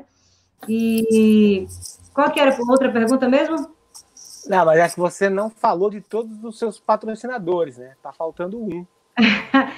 eu não tenho mais nenhum outro patrocinador, não. São só esses quatro mesmo. É, recentemente, eu, recentemente eu rescindi com a, com a Aquarium Drumheads, né? Que foi é, algo que eu acredito que quando existe um contrato, né, e o simples fato da, do representante da marca te, te desrespeitar perante toda uma comunidade, perante toda uma classe, é, só isso já configura plenamente a rescisão do contrato imediato, né? Uhum. Então, é, eu rescindi o contrato justamente por essa falta de respeito, por, por essa questão de, de difamação mesmo. Que, alguém sabe aqui o que é difamar? Difamar é empregar uma má fama a uma pessoa. Né? Então, você é, fala para todas as outras pessoas que aquela determinada pessoa ela tem uma fama ruim. Né? Então, o simples fato de você dizer para as pessoas é, que você tem pena dos consumidores porque tem uma pessoa que trabalha com marketing digital e está vendendo aquilo que não vai ser entregue, é como se ele estivesse dizendo, jogando todo o meu conhecimento em direito na lama, como se eu, tudo que eu estudei durante cinco anos e o juramento que eu fiz quando eu saí da faculdade e o juramento que eu fiz quando eu fui é, é, é, lá na, na, naquela festa lá da UAB, quando você é, vai, é, recebe a carteira e tudo mais, a, o juramento que eu fiz como se eu tivesse jogado tudo no lixo, entendeu? Então, como se eu estivesse quebrando o código de leis dos consumidores, né? Então, é, isso é de uma covardia gigantesca. Né? Então, é, é, foi isso que me, que me deixou com essa fúria de, de, de responder de uma forma assim extremamente violenta, né? Você, você teve algum, algum, alguma, algum posicionamento das outras marcas que te apoiam no momento que você começou a, a se expor publicamente, assim, e, tipo, e, e, se mostrar, falar assim, cara, eu não acho isso, isso justo, eu não vou ficar quieta, eu vou, não importa o que aconteça, mas eu vou fazer o meu direito de, de ser uma baterista, ser real. Você teve algum tipo de, de assim, posicionamento das outras marcas falando assim, de apoio ou de não apoio? Para você ter uma para você ter uma ideia, eu tive uma reunião com o pessoal da Orion de três horas pela plataforma da Zoom, porque eles estavam querendo entender o meu projeto e entender como que, como que eles poderiam me ajudar e fazer é, com que o meu projeto fosse alavancado. Né? Eu tive uma reunião com a Pearl é, é, do que, que eles poderiam fazer para me ajudar no sentido de não gerar ônus para a marca e nem ônus para mim, mas que fosse algo bom para os meus alunos. É, eu fui ouvida pela, pela Pé de Gorila, pra, é, no sentido de que ele me desse alguns produtos para que eu pudesse sortear para os alunos. É, pelo pessoal da Novitar, eu fui super bem atendida, é, no sentido deles entenderem qual que é o objetivo maior do meu projeto. Então, todas essas outras marcas, elas sempre me apoiaram, é, não só nesse projeto, mas em qualquer outra situação que porventura eu precisasse. Pelo menos deles sentarem para me ouvir. Então, eu não tive nenhuma rejeição das outras marcas em relação ao meu projeto, e sim apenas apoio e endossando, dizendo que eu deveria realmente levar adiante, que era um projeto que a comunidade precisaria que fosse implementado. Muito legal. Ô, Gilson, eu tô vendo aqui, ó, tem dois superchats do, do Web Drummer Show aqui que eu acho que vale a pena ler para Ellen aqui, para a gente já matar esse, esse assunto que eu acho que tem a ver com o que a Ellen está falando agora. E você, Biba, vai, vai pensando se você já teve alguma situação dessas parecida para a gente expor aqui? Alguma situação com patrocinador que você acha que você não tenha sido tratada da forma correta? Vai lá. Pera aí que tá difícil aqui. o computador não está ajudando. Vamos lá, o primeiro aqui de cima. É. O Web Drummer Show mandou 71, 71. 171. Pergunta, é, é, não quis dizer, dizer É. exatamente, mas é isso aí. Pergunta parte 1. Ellen, recentemente você rompeu o contrato com a marca de peles que usava, principalmente em decorrência do relacionamento com a pessoa que cuida da marca aqui no Brasil, quem muitas vezes foi supostamente misógino contigo. Tá? Isso não é uma pergunta, isso é uma afirmação. Vamos Aham. para a próxima parte. Mandou mais 28 reais. Pergunta parte 2. Na sua opinião, as suas atitudes dessa pessoa contigo, aliás, as, as atitudes dessa pessoa contigo, além de infinitos problemas com outros bateristas, pode repelir os bateras brasileiros a fazer com que eles parem de usar os produtos dessa marca de peles?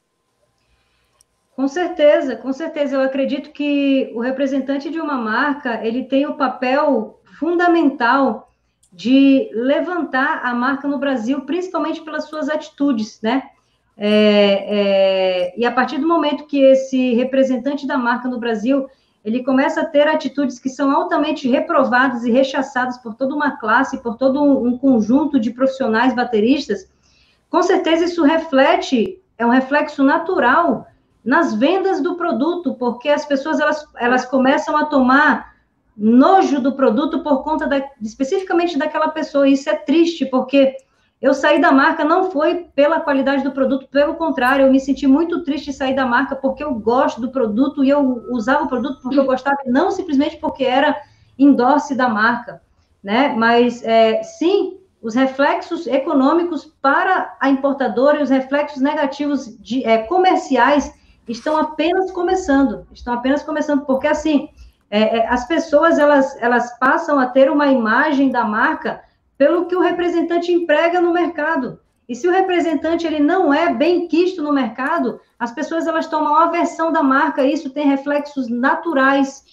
para venda do produto. Então, quando, quando os representantes da marca eles são pessoas que são bem relacionadas com as outras pessoas, são bem quistas em, em lugares que ela, que ela porventura possa ir, Uhum. É, é, isso é importantíssimo, né?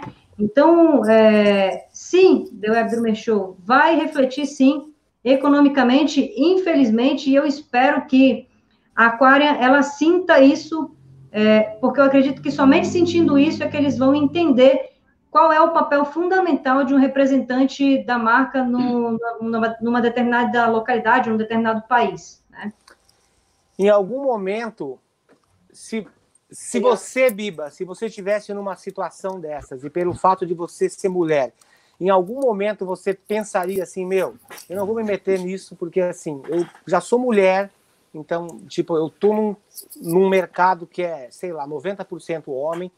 Será que eu devo peitar isso? Será que eu devo fazer isso, tentar, tipo, fazer as pessoas acordarem para que elas entendam que o baterista ele, quando ele usa uma marca, ele é o cara que vai fazer aquela marca ser exposta para o grande público, certo? Então é. ele é uma, ele é uma ferramenta, ele é uma ferramenta que essa marca tem que ter para expor, para chegar até o seu próprio público, né? O público que, que consome a marca e que, e que compra a marca porque o artista favorito desse, desse baterista usa, né?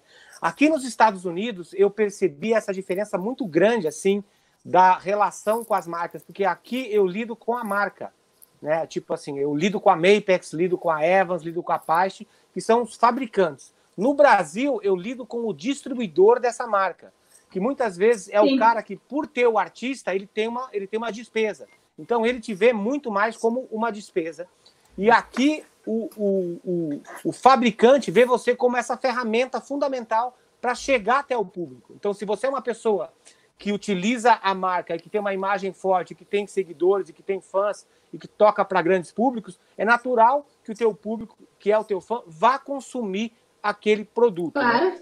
Se você Claro. tivesse numa situação dessas, como a Ellen, qual seria o teu posicionamento? Tipo assim, cara, é muito complicado esse mercado, não vou me expor, não quero, acho que não vale a pena, você ia fincar, ia pegar a faca na bota e ia sair riscando todo mundo como, como a Eren está se posicionando, mas não de uma forma arbitrária, mas sim com uma forma consciente que isso tem que ter um fim. As pessoas, as marcas precisam respeitar os artistas porque nós somos fundamentais para que acho. eles consigam vender, né? Claro. Eu admiro muito a Ellen, muito mesmo, pela tua coragem. E acho que é isso que tem que ser feito. Sempre, sim. Né? Ah, essa falta de respeito, na verdade, né? Total, assim. E quando a gente tem uma marca, o que, que eu sou a cara dessa marca, né? Eu estou vendendo essa marca. E todos os, uh, os caras ali da Pro, o Atos, o André, o Felipe, eu acho pessoas maravilhosas, maravilhosas, porque eles nos tratam como artistas e eles sabem que nós somos representantes dele, né, no mercado. Isso aí. Então, eu sou muito bem tratada ali e acredito que eles tratem todos assim, né? Tipo assim, tu manda um e-mail para o Felipe, o cara responde assim, às vezes, né? Cinco minutos depois já tá ali respondido, ah, como é que tu tá, isso e aquilo. O André é super atencioso também, uhum. sempre, sempre, sempre. O Ibanes da, das baquetas, né? O Jorge também. O Jorge, é. Muito gente fina.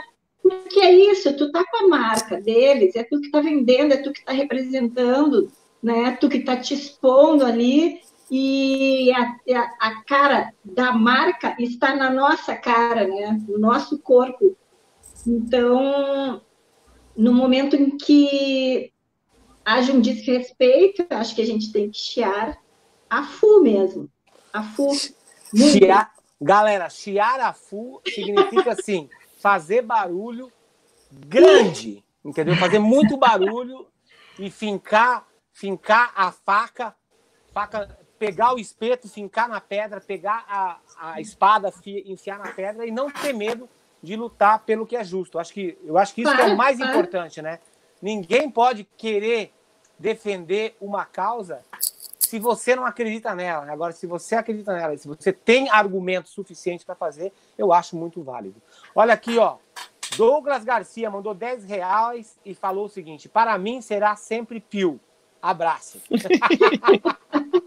Muito boa. Aqui, ó, o, o Ricardo Wildchild. Você já achou aí, Gilson? Qual... Agora sim. então vai não. lá. Vai você. Vai. Cincão, qual o melhor show internacional que as gurias assistiram ao vivo e mais gostaram?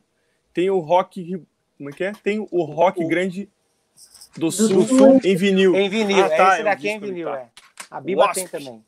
E aí, gurias? Eu tenho em vinil. O CD é. nunca tinha visto. Que é, coisa! É, é raro. Responda, meninas. É, pode, pode falar. O, o, na verdade, não só um show internacional que foram os melhores shows da minha vida, que foi um show que eu vi com Dave Lombardo, show do Slayer, e aqui em São Paulo, logo que eu cheguei aqui em São Paulo, então eu estava maravilhada com a cidade, achava tudo lindo, e de cá já peguei logo um show do Slayer, que é a minha banda preferida, uma das, né? Eu chorei aquele dia, o pessoal ficava assim, que menina louca, tá chorando, mas eu tava chorando mesmo no show do Slayer. E o segundo show que eu também achei maravilhoso, que foi o show do Rush, é, com New Purge e saudoso New Purge, então foi os dois melhores shows da minha vida, esses dois shows. Sensacional. E você, Biba, me, só me fala uma coisa, eu tenho uma curiosidade. Você foi naquele show que o The Cure fez no Gigantinho em 87? Não. Não. Não. Por que, é que tu tem essa curiosidade? Não, porque assim, porque na época eu gostava muito da banda, né? Porque eu era. É, nessa época eu estava lá em Foz ainda, né? Então teve todo aquele movi movimento dark, né? A galera que é do seu apartamentinho de Copacabana, a galera de shopping, acha que o dark é esse negócio que o Gilson tá assistindo aí nas madrugadas, que tem uma caverna. do Celso Dark? Do Celso Dark? Mas esse teve um movimento Dark que o, que o, que o The Kill, lá na época, tipo, era o maior representante, que era o cara não querer tomar banho, que ficar com o cabelo para cima, passar sabão gaúcho no cabelo para ficar espetado e sair no sol tal. E se vestir de preto o tempo inteiro, né? Então, assim, eu tive essa época lá em, lá em Foz. Eu eu, eu, eu fazia aposta com os meus colegas lá de escola quem fica mais tempo sem tomar banho, até que a diretora tinha que chamar os pais e falar: não dá mais, eles estão fedendo mais que gambá. Então, eu participei dessa época. Nossa, quando eu vi que o The Cure ia tocar em Porto Alegre, eu fiquei enlouquecido. Mas era só uma curiosidade minha mesmo. Qual foi teu não, show? perdi, agora não sei o motivo. Aham. É, teve um show, dois shows, né, que para mim marcaram muito, um do Paul McCartney, claro, e o outro foi um show muito lendário, assim, que aconteceu, que foi do Gênesis, no Gigantinho. Mas eu fui naquela merda do show do Gênesis que ele passou, o Phil Collins passou mal. Então, tipo assim, ó, teve. Eles tocaram cinco músicas, ou quatro músicas, foi uma coisa meio muito esquisita, assim, porque eles tiveram que cancelar o show na hora ali. Mas merda. como eu sou uma fã do Gênesis, assim, eu ouvia Gênesis direto, direto, direto.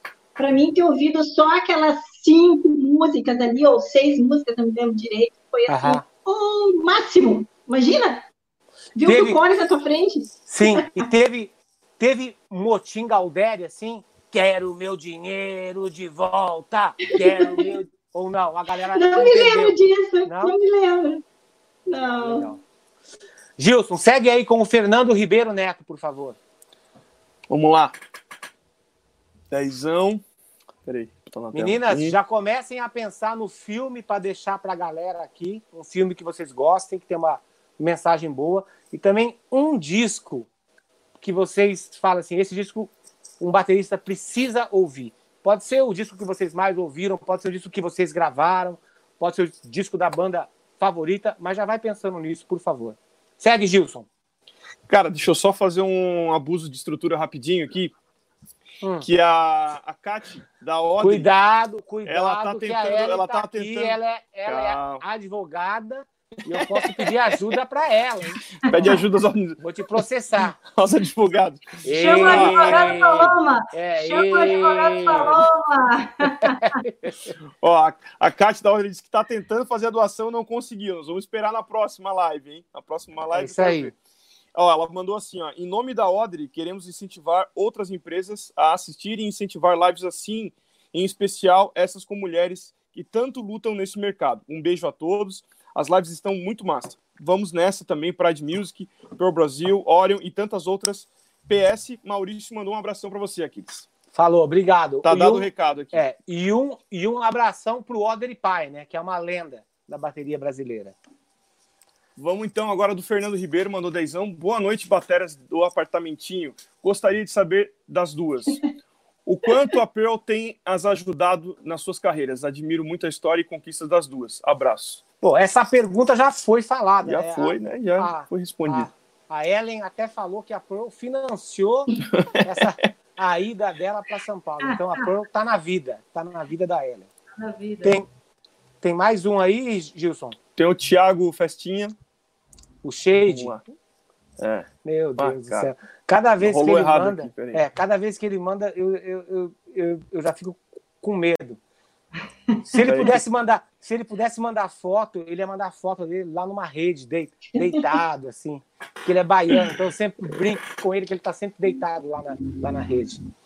Segue, Gilson. Você quer que eu Tô leia? tentando, mas é, é, é que quando demora, cara, para Tá, carregar olha, os, é- as mensagens olha demora, aqui, trava tudo. O Thiago. Shade mandou 4 dólares e 99 e falou o seguinte: se o mundo da bateria fosse a vida do Chaves, o, Lo, o Lorde, o Lorde Voldemort. Voldemort seria o Kiko? Meu Deus do céu. Esse, porra, caralho. Agora é o Nepper, né? O próximo, né? É, exatamente. Tá, que eu tenho. Grande Nereu, tá sempre aqui. Como diria o Wesley Safadão, aquele 1% vagabundo. É vagabundo. Falou, obrigado aí, obrigado. Ó, eu quero que vocês duas, assim, Tem mais, hein? Tem mais? Tem. Vamos matar aqui. Fabian Silva mandou Meu irmão. 4,99 dólares. Olha aí, ó. Ah, legal. Ellen War, meu orgulho. Mulher de fibra. Parabéns, Ellen War. Parabéns, Biba. O Thiago mandou mais um aí, ó. Pera aí, tô chegando lá. Tem o Tião Júnior, que tá sempre aqui mandando de um em um. Cara, Aí, até ó. o final do ano ele vai ter doado. Quando a gente 10 com- reais. completar um ano, quando a gente completar um ano, ele vai ter, ele vai ter doado 360 e poucos reais. E olha só, cara, eu descobri. Olha só que legal, Gilson. Como eu passei por todos os vídeos, né? Da TV Maldita essa madrugada, eu descobri que a TV Maldita está fazendo dois anos agora em julho. Olha a, gente isso. come- a gente começou com esse negócio de TV maldita há dois anos atrás. Parabéns aí ao, Parabéns. à TV Maldita e, ao, e ao- ao é praticamente o, co- o- o sócio, o cofundador da TV Maldita foi o Adair Dalfenbach, porque eu ficava xingando tanto ele de maldito, de carneiro maldito, cadeiro maldito. eu acho que foi ele que falou, pô, você tá me expondo essa tua TV maldita, aí começou. Então, as pessoas me perguntaram, pô, como é que você teve a ideia da TV maldita, né? E na verdade não fui eu que tive a ideia, as pessoas que têm a ideia. A gente começa a falar das coisas, as pessoas começam a repetir. E aí ficou a TV maldita. Então não foi ninguém que criou a TV maldita, foram as pessoas que assistiam os posts, as coisas do YouTube. As pessoas começaram a pedir para que eu falasse sobre a montagem da minha bateria, a microfonação, a afinação. Então foi assim que começou a TV maldita e os primeiros vídeos falando da TV maldita e também é, postando essa coisa de afinação, como é que eu monto a minha bateria, foi em julho do, de 2018. Então a gente fez dois anos. Legal. Eu quero, sensacional. Então eu quero agradecer que vocês duas, né, pessoas muito fortes, de personalidade muito forte e representantes do povo brasileiro na bateria, estão aqui celebrando esse dia que a gente praticamente começou a TV Maldita há dois anos atrás. Muito obrigado. Não poderia ter Parabéns, Aquiles! é, não poderia ter convidados mais especiais e que mostrem essa força da bateria brasileira. Muito obrigado. Tem mais? Nossa, tá tendo uma manifestação aqui. Tá Ação, todo é, mundo tá colocando 1%, 1%, 1%, 1%. Tem camiseta, tem camiseta de 1% de engajamento. Vai sair na sexta-feira que vem, hein? Olha que ma... tá vendo aí, ó? Oportunidades estão estão para negócios. As pessoas que têm que saber aproveitar. O Thiago Shade mandou aqui, ó. 1,99 falou: "Pode me chamar de baiano 4,99. vagabundo que eu adoro". A Simone, ó, tem muita Não, mulher tem mais, mandando cara. Tem superchat, hein? aqui. Tem Então, esse aqui, ó. O Thiago mandou legal. essa música. Mandou R$ 4,99. A música foi feita do coração para outros corações. Quando não se tem música no coração, nos tornamos monstros amargos. As pessoas vão ver isso. 1%. Nossa senhora, sensacional. Aquele Tá bravo? mundo, como dizia aquele grande cantor, Wesley É. Safadão. O Wesley Safadão. Segue, Gilson. Tá devagar aqui, vai indo. A Simone Souza aqui, ó, fazendo superchat pela causa da Um, pelas mulheres, para agradecer aos dois pelas lives e para dizer que vocês talvez não tenham noção do alcance. Muito obrigado, muito legal. A Simone Souza mandou cinco, cinco reais. Força em primeiro lugar, sempre a música e o baterista, como eu já falei, que é a pessoa mais importante que está no palco fazendo a música, sempre. Então a gente está aqui por isso. Tem mais, Gilson? É, botei uma Simone Souza agora, mas não sei se foi essa mensagem que É, você. foi exatamente ela, a Foi Simone? Souza. Muito obrigado, Tá. é. Acho que finalizamos, né? Acho que tem mais um aí. Ó, e ela mandou mais cinco reais e falou: ou desmontar a bateria dele. Sucesso a todos. Então, eu quero que vocês duas, para a gente ir para o encerramento, contem uma das. O, momen- o pior momento da vida de vocês como baterista. Tipo assim, aquele momento que vocês falam assim, cara, acho que agora eu vou parar, não aguento mais, é muita desmotivação, é um mercado muito duro, a gente é sempre esmagado porque a gente é mulher, as pessoas não entendem o que a gente faz. Em algum momento que vocês passaram por isso e o como que foi que vocês deram a volta por cima e voltaram né, a ter foco nos objetivos de vocês. Ei, calma. Ah, Primeiro ler uma mensagenzinha aqui da Novitar. Pode falar. Novitar Music mandou cenzão. Gostaríamos de deixar claro que a Novitar Music repudia qualquer forma de preconceito. Fatos serão apurados e quem estiver errado deverá arcar com as consequências. Música é uma arte. Isso aí. Parabéns, muito obrigado, Musicar. Novita Music, muito obrigado. Agora é isso, Gilson? Então tá. É isso. Vamos lá, Vai. meninas. Dale. Vamos para o encerramento. Já, já, já estamos a uma hora e meia batendo papo, uma hora e trinta e cinco, e parece que Mas- foi há 15 minutos atrás. E é a primeira vez. Exatamente. Ó, a primeira vez na história da live da TV Maldita que o número de likes é maior do que as pessoas que estão assistindo no momento. Então, a gente está realmente celebrando os dois anos de TV Maldita em grande, em, em grande estilo. Muito obrigado. Grandiosíssimo estilo. É isso aí. Posso falar, Segue. então? Pode, pode. É, um, um momento que não me, não me pensou, não, não me fez pensar em desistir, né?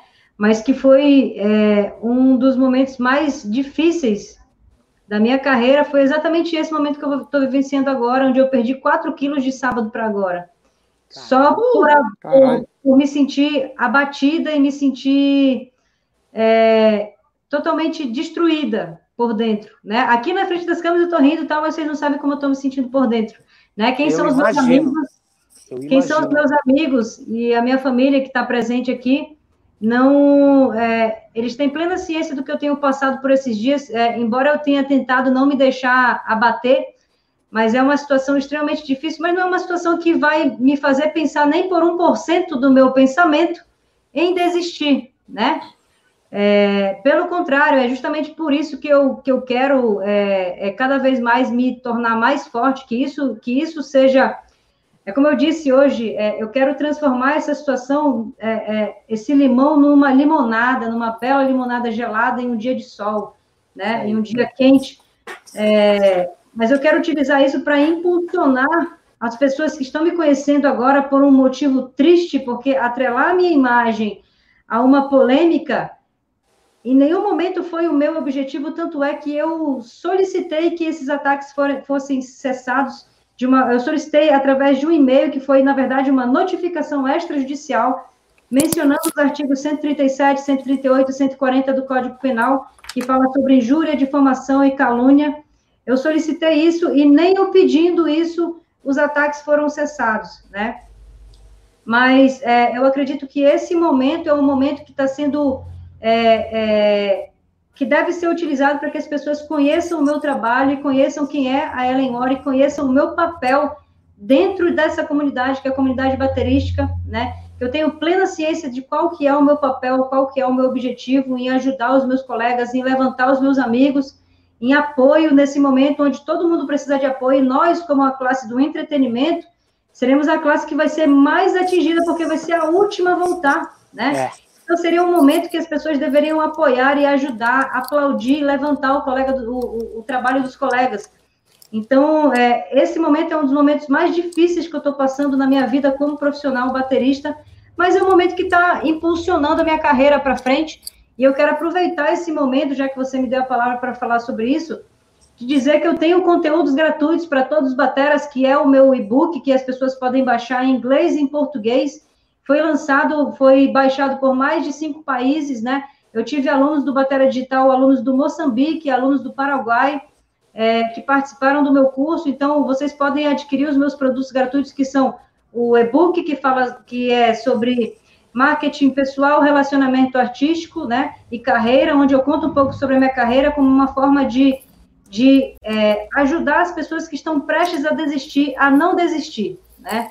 E a questão do Batera Digital, que é o meu curso de um mês, que é, é, é, uma vez por semana, onde eles podem se inscrever lá no meu lá no site e ter acesso a esse curso. E eu tenho certeza que esse curso tem ajudado, assim, eu seria uma pessoa muito salafrária se eu conseguisse enganar 400 alunos, né? 400 alunos inscritos, né? Mas eu acredito que eu não seria tão boa assim, né? De enganar as pessoas.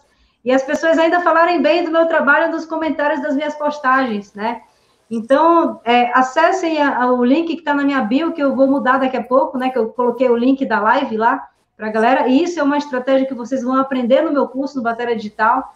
É, é, acessem os meus conteúdos gratuitos, conheçam mais o meu trabalho, conheçam mais a minha banda, que é uma banda que é cultural, mulher que canta e cantada em português, né? Cantada em português. Aí sim, trusão.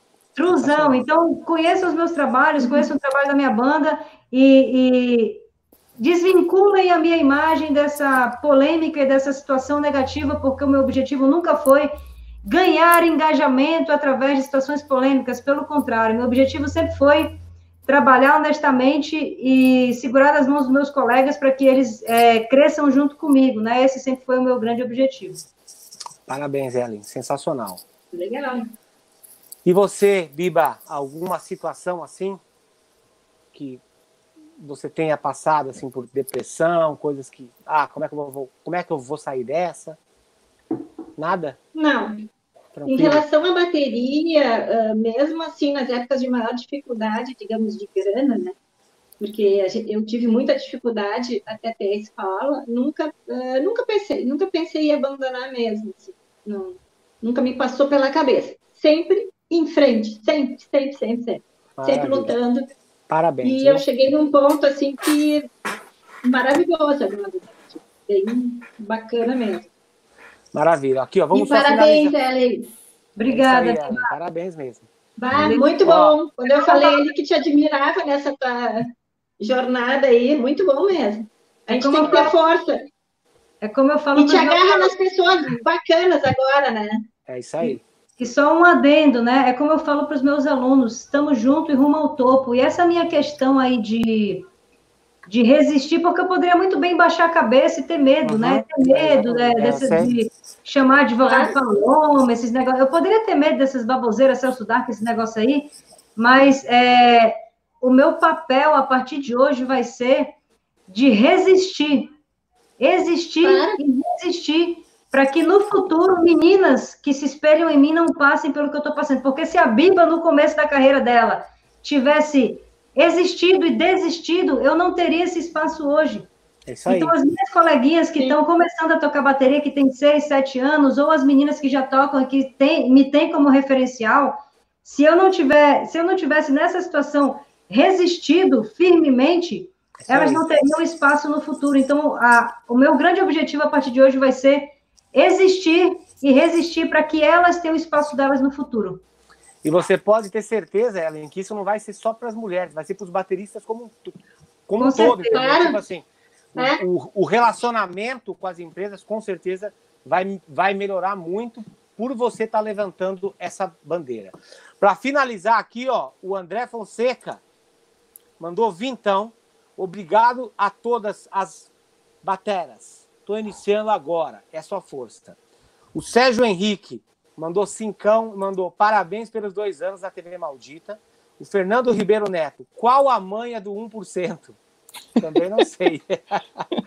a Isabela Oliveira, Aquiles, não acaba essa live não, está muito boa. Parabéns pelos dois anos de TV Maldita. Obrigado, Isabela, está sempre aqui. Então, eu quero aproveitar esse momento de, digamos assim, esse momento tão especial da TV Maldita que a gente está le levantando essa, essa causa em, em prol da classe baterística, né? E eu quero então falar para vocês qual vai ser o presente de vocês que estão em casa nos dois anos de TV Maldita. Você acha que eu posso falar já, Gilson? Será?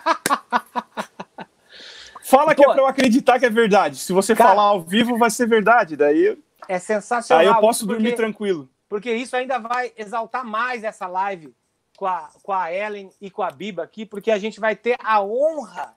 Faz assim, ser... ó. Pega, é. pega um disco do baterista que vai vir na nossa live. Ah, Maria, eu, meu Deus do eu, céu. Eu, eu, eu acho que eu vou pegar, eu vou pegar uma coisa que relata muito bem o que, que é esse baterista. Olha aqui, ó. Ô, louco, o Nico McBride vai estar aqui, não acredito não, hein?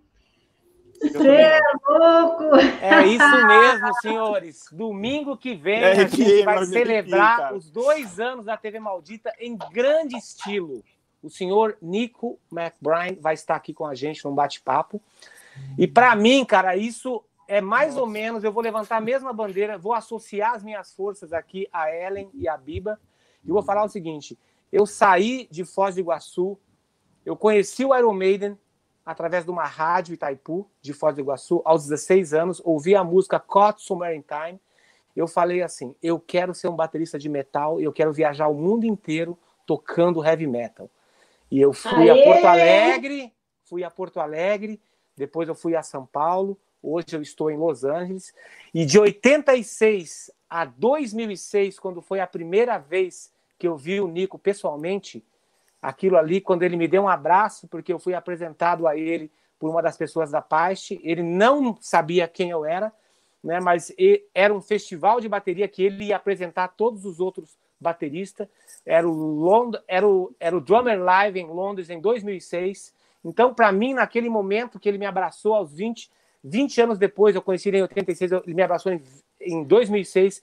20 anos depois, passou um filme na minha cabeça de falar assim: tudo que eu tinha feito nos meus 20 anos, tudo, to, to, todos os segundos que eu respirei era para eu estar naquele momento, naquele lugar. Então vocês imaginem a minha emoção de falar para vocês que o Nico vai estar aqui com a gente no próximo Legal. domingo para bater um papo, assim como a gente está falando com a Ellen e com a Bibi, assim como a gente falou com todos os outros baterias. Então, galera, o que eu posso falar para vocês, endossando tudo que a Biba falou e tudo que a Ellen falou é: acredite nos seus sonhos e trabalhe duro para isso, porque bicho, quando você realmente quer uma coisa e você luta por aquilo, o mundo inteiro conspira para que você consiga aquilo. Já diria o Goethe. Então, se o Goethe falou, quem somos nós para ir contra isso?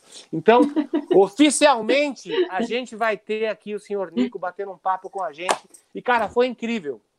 Eu mandei um WhatsApp para ele, falei, ó, tô fazendo um monte de lives aqui com um monte de bateria, a gente está utilizando, né, fiz um, todo um endosso, a gente está utilizando a galera do Superchat para mandar é, ajuda para um grupo né, chamado União Musical tal. E eu posso te falar, você pode, né? Pô, a gente vai ajudar a galera, e você sabe que eu sou teu fã pra caralho. Vai ser uma entrevista que vai ser incrível. Eu já tinha entrevistado ele uma vez para Modern Drummer Brasil. E ele só me respondeu assim: Eu vou amar estar no seu show. Só me passa os detalhes e mais nada. Não foi isso que ele falou, Gilson? Quando eu recebi aquele print, cara. Não acreditei. Legal, eu, só hein? uma, eu, só peço uma coisa, galera. Não morram de inveja. Torçam por mim. Legal. Cara, que sensacional. Então, pô, eu quero agradecer a galera, possivelmente no o superchat do, da entrevista do, do Nico. Possivelmente eu não vou conseguir ler nenhuma entrevista, quer dizer, nenhuma pergunta. Possivelmente o Gilson vai estar ali selecionando as melhores, tal. Mas, cara, eu, eu conheço tudo da história deles, então pode ter, podem ter certeza que vocês vão ouvir tudo o que vocês querem sobre o Nico e sobre o Iron Maiden. A gente vai falar basicamente sobre desde quando ele entrou na Legal. banda e todas as coisas que ele passou. Então, gente, Animal. muito obrigado pelo tempo de vocês. Eu quero deixar aberto aqui o espaço para você e para para vocês, né, para Biba e para Ellen falar aqui qual é o filme que vocês querem indicar para a galera e o disco e depois a gente vai para o fechamento. Pode falar, Gilson, por favor. Só que a Naná Aragão mandou cincão para dizer que a TV maldita tinha que ser reconhecida pelo MEC. Vi. Obrigado, hein, Renan. Naná e Dino Verdade, parceiros eternos Pra da TV Maldita. Valeu, Naná. Obrigado. Pode Vamos falar. lá, gente. então. É. Filminho. Filme, um filme que vocês querem deixar pra galera da TV Maldita. Pode ser série? Seriadinho? Pode, pode, pode. Eu vi o Mozart in the Jungle agora. E eu achei o seriado muito bacana. Primeiro porque, tipo assim, eu procuro ah, geralmente assim, seriados que tenham a ver comigo, com música, né? Então é um maestro, um jovem maestro de Nova York, Como é que é o poder nome? Numa orquestra e tem várias histórias ali dele com os músicos, com as musicistas, né? As histórias vão se entrelaçando, histórias de amor, de tristeza, alegria. Eu achei muito bacana, acho que vale muito a pena ver. É um baita de um seriado. E disco, É um disco. o disco mais Pode. clássico de rock do Brasil, Fruto Proibido. Sensacional. Rita Lee, Fruto Proibido. Rita Lee. E você, Ellen? Bom, o pessoal tá pedindo, eu tô com o celular aberto aqui, o pessoal tá pedindo meus contatos. Pessoal, para vocês me encontrarem em qualquer lugar na internet, é só colocar Ellen War, exatamente como está escrito na tela aqui, vocês vão encontrar em qualquer Tá aqui embaixo. lugar, tá? Aqui, aqui embaixo, né? E o teu, Biba? É só Biba Meira também? Biba.meira. Ibameira. Biba.meira, legal. Isso aí. Isso, lem- lembrando que daqui a pouco eu vou mudar minha biografia, vocês podem clicar no link que está lá na bio, baixar o e-book e participar do Bateria Digital, que é totalmente gratuito, né? É, para vocês conhecerem aí os meus trabalhos. Bom, o disco, vamos começar pelo disco. Cara, eu tô assim, apaixonadíssima pelo Mário do Plantier, ele tem sido o meu grande amor nesses últimos anos, né? Então, para mim, ele é um dos caras mais é, é, precisos, com uma precisão cirúrgica na bateria, e eu acho isso brilhante. E é justamente por isso que o disco que eu vou falar aqui é o Elefante Selvagem, do Gojira, né? E que é um disco, assim, que eu acredito que todos os bateras, na verdade, deveriam ouvir todos os discos do Gojira, que para mim é uma banda, assim, sensacional. E o filme é A Procura da Felicidade, que inclusive, se eu não me engano, um dos meninos falaram, falaram na live dessa semana. Foi, foi o Gerson, né? Que É, acho que falou, foi o Gerson.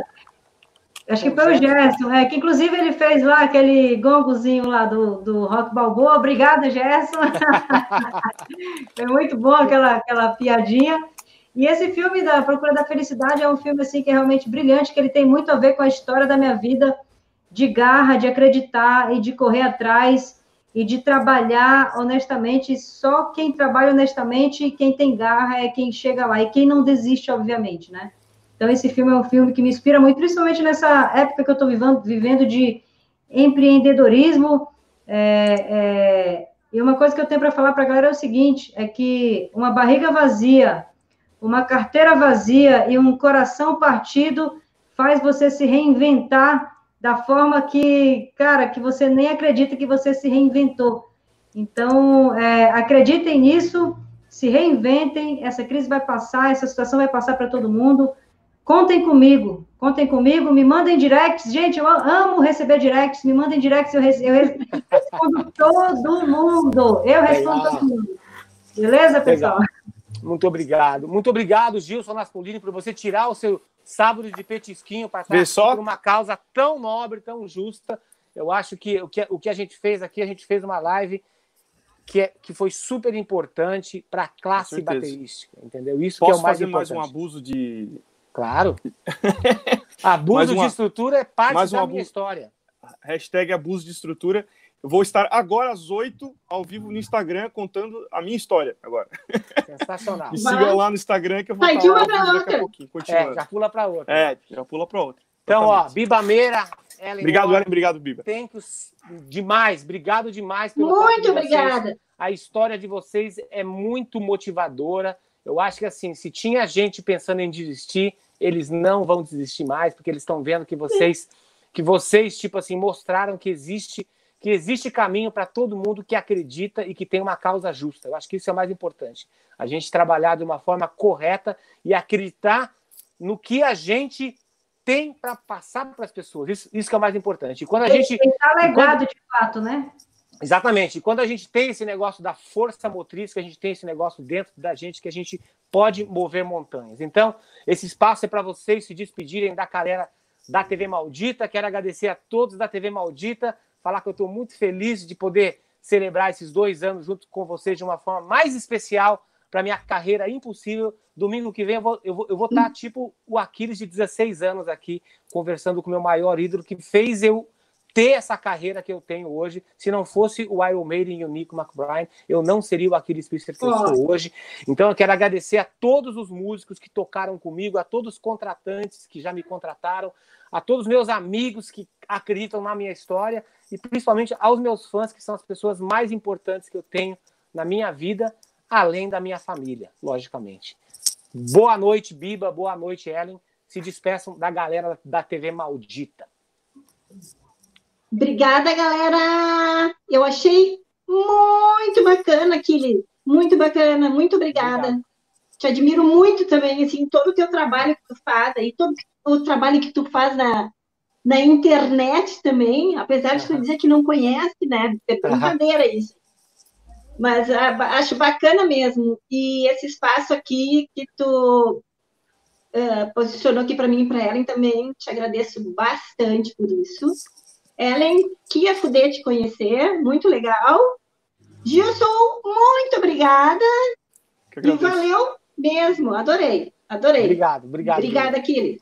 Obrigado. E você, Galera, quero, quero, agradecer a presença de todos vocês, é, dizer a todos os meus alunos que é um grande prazer para mim com que vocês é, acreditem em mim, acreditem no meu trabalho. Eu me sinto muito feliz mesmo, muito honrada. Aquiles, obrigada pelo convite. Gilson, obrigada demais. E é, me sigam nas redes sociais, conheçam meu trabalho, desvinculem a minha imagem, pessoal, dessa situação vexatória, porque eu tenho muito mais a oferecer a vocês em conteúdo valioso que agregue na vida de vocês do que polêmica. Então, quem veio aqui para ver treta, deu com a cara na porta, né? Porque aqui foi um, foi um momento que nós utilizamos para enaltecer o poder da mulher enquanto baterista e eu tenho uma coisa para dizer para a galera que está comentando aqui que vai chamar o, que, que o Manhas deveria vir aqui. Cara, o Manhas jamais pisará no solo sagrado da TV maldita. Então, é, é, tirem isso da cabeça de vocês. E, galera, vamos seguir em frente, vamos seguir em frente. Me sigam nas redes sociais, principalmente no Instagram. Vou começar a tirar essa história do meu Instagram e eu quero agregar valor na vida de vocês, porque eu quero fazer vocês crescerem junto comigo. Quero escrever uma história e de fato eu quero deixar um legado na vida de vocês e principalmente na vida das meninas que se espelham em mim e que um dia querem ter o espaço que eu estou tendo hoje, mas por elas eu vou existir e resistir para que elas jamais passem pela situação que eu passei, beleza? Tamo junto Sim. e rumo ao topo, pessoal. É isso aí. Galera, não é. A TV Maldita nunca vai. Nunca vai, vai trazer assunto para ser polêmico, nunca vai querer esmagar a pessoa A, pessoa B tal. A gente quer apoiar a classe baterística, entendeu? Se a gente for mais unido, a gente vai conseguir realmente fazer o mercado ficar melhor para todo mundo e todo mundo vai se beneficiar.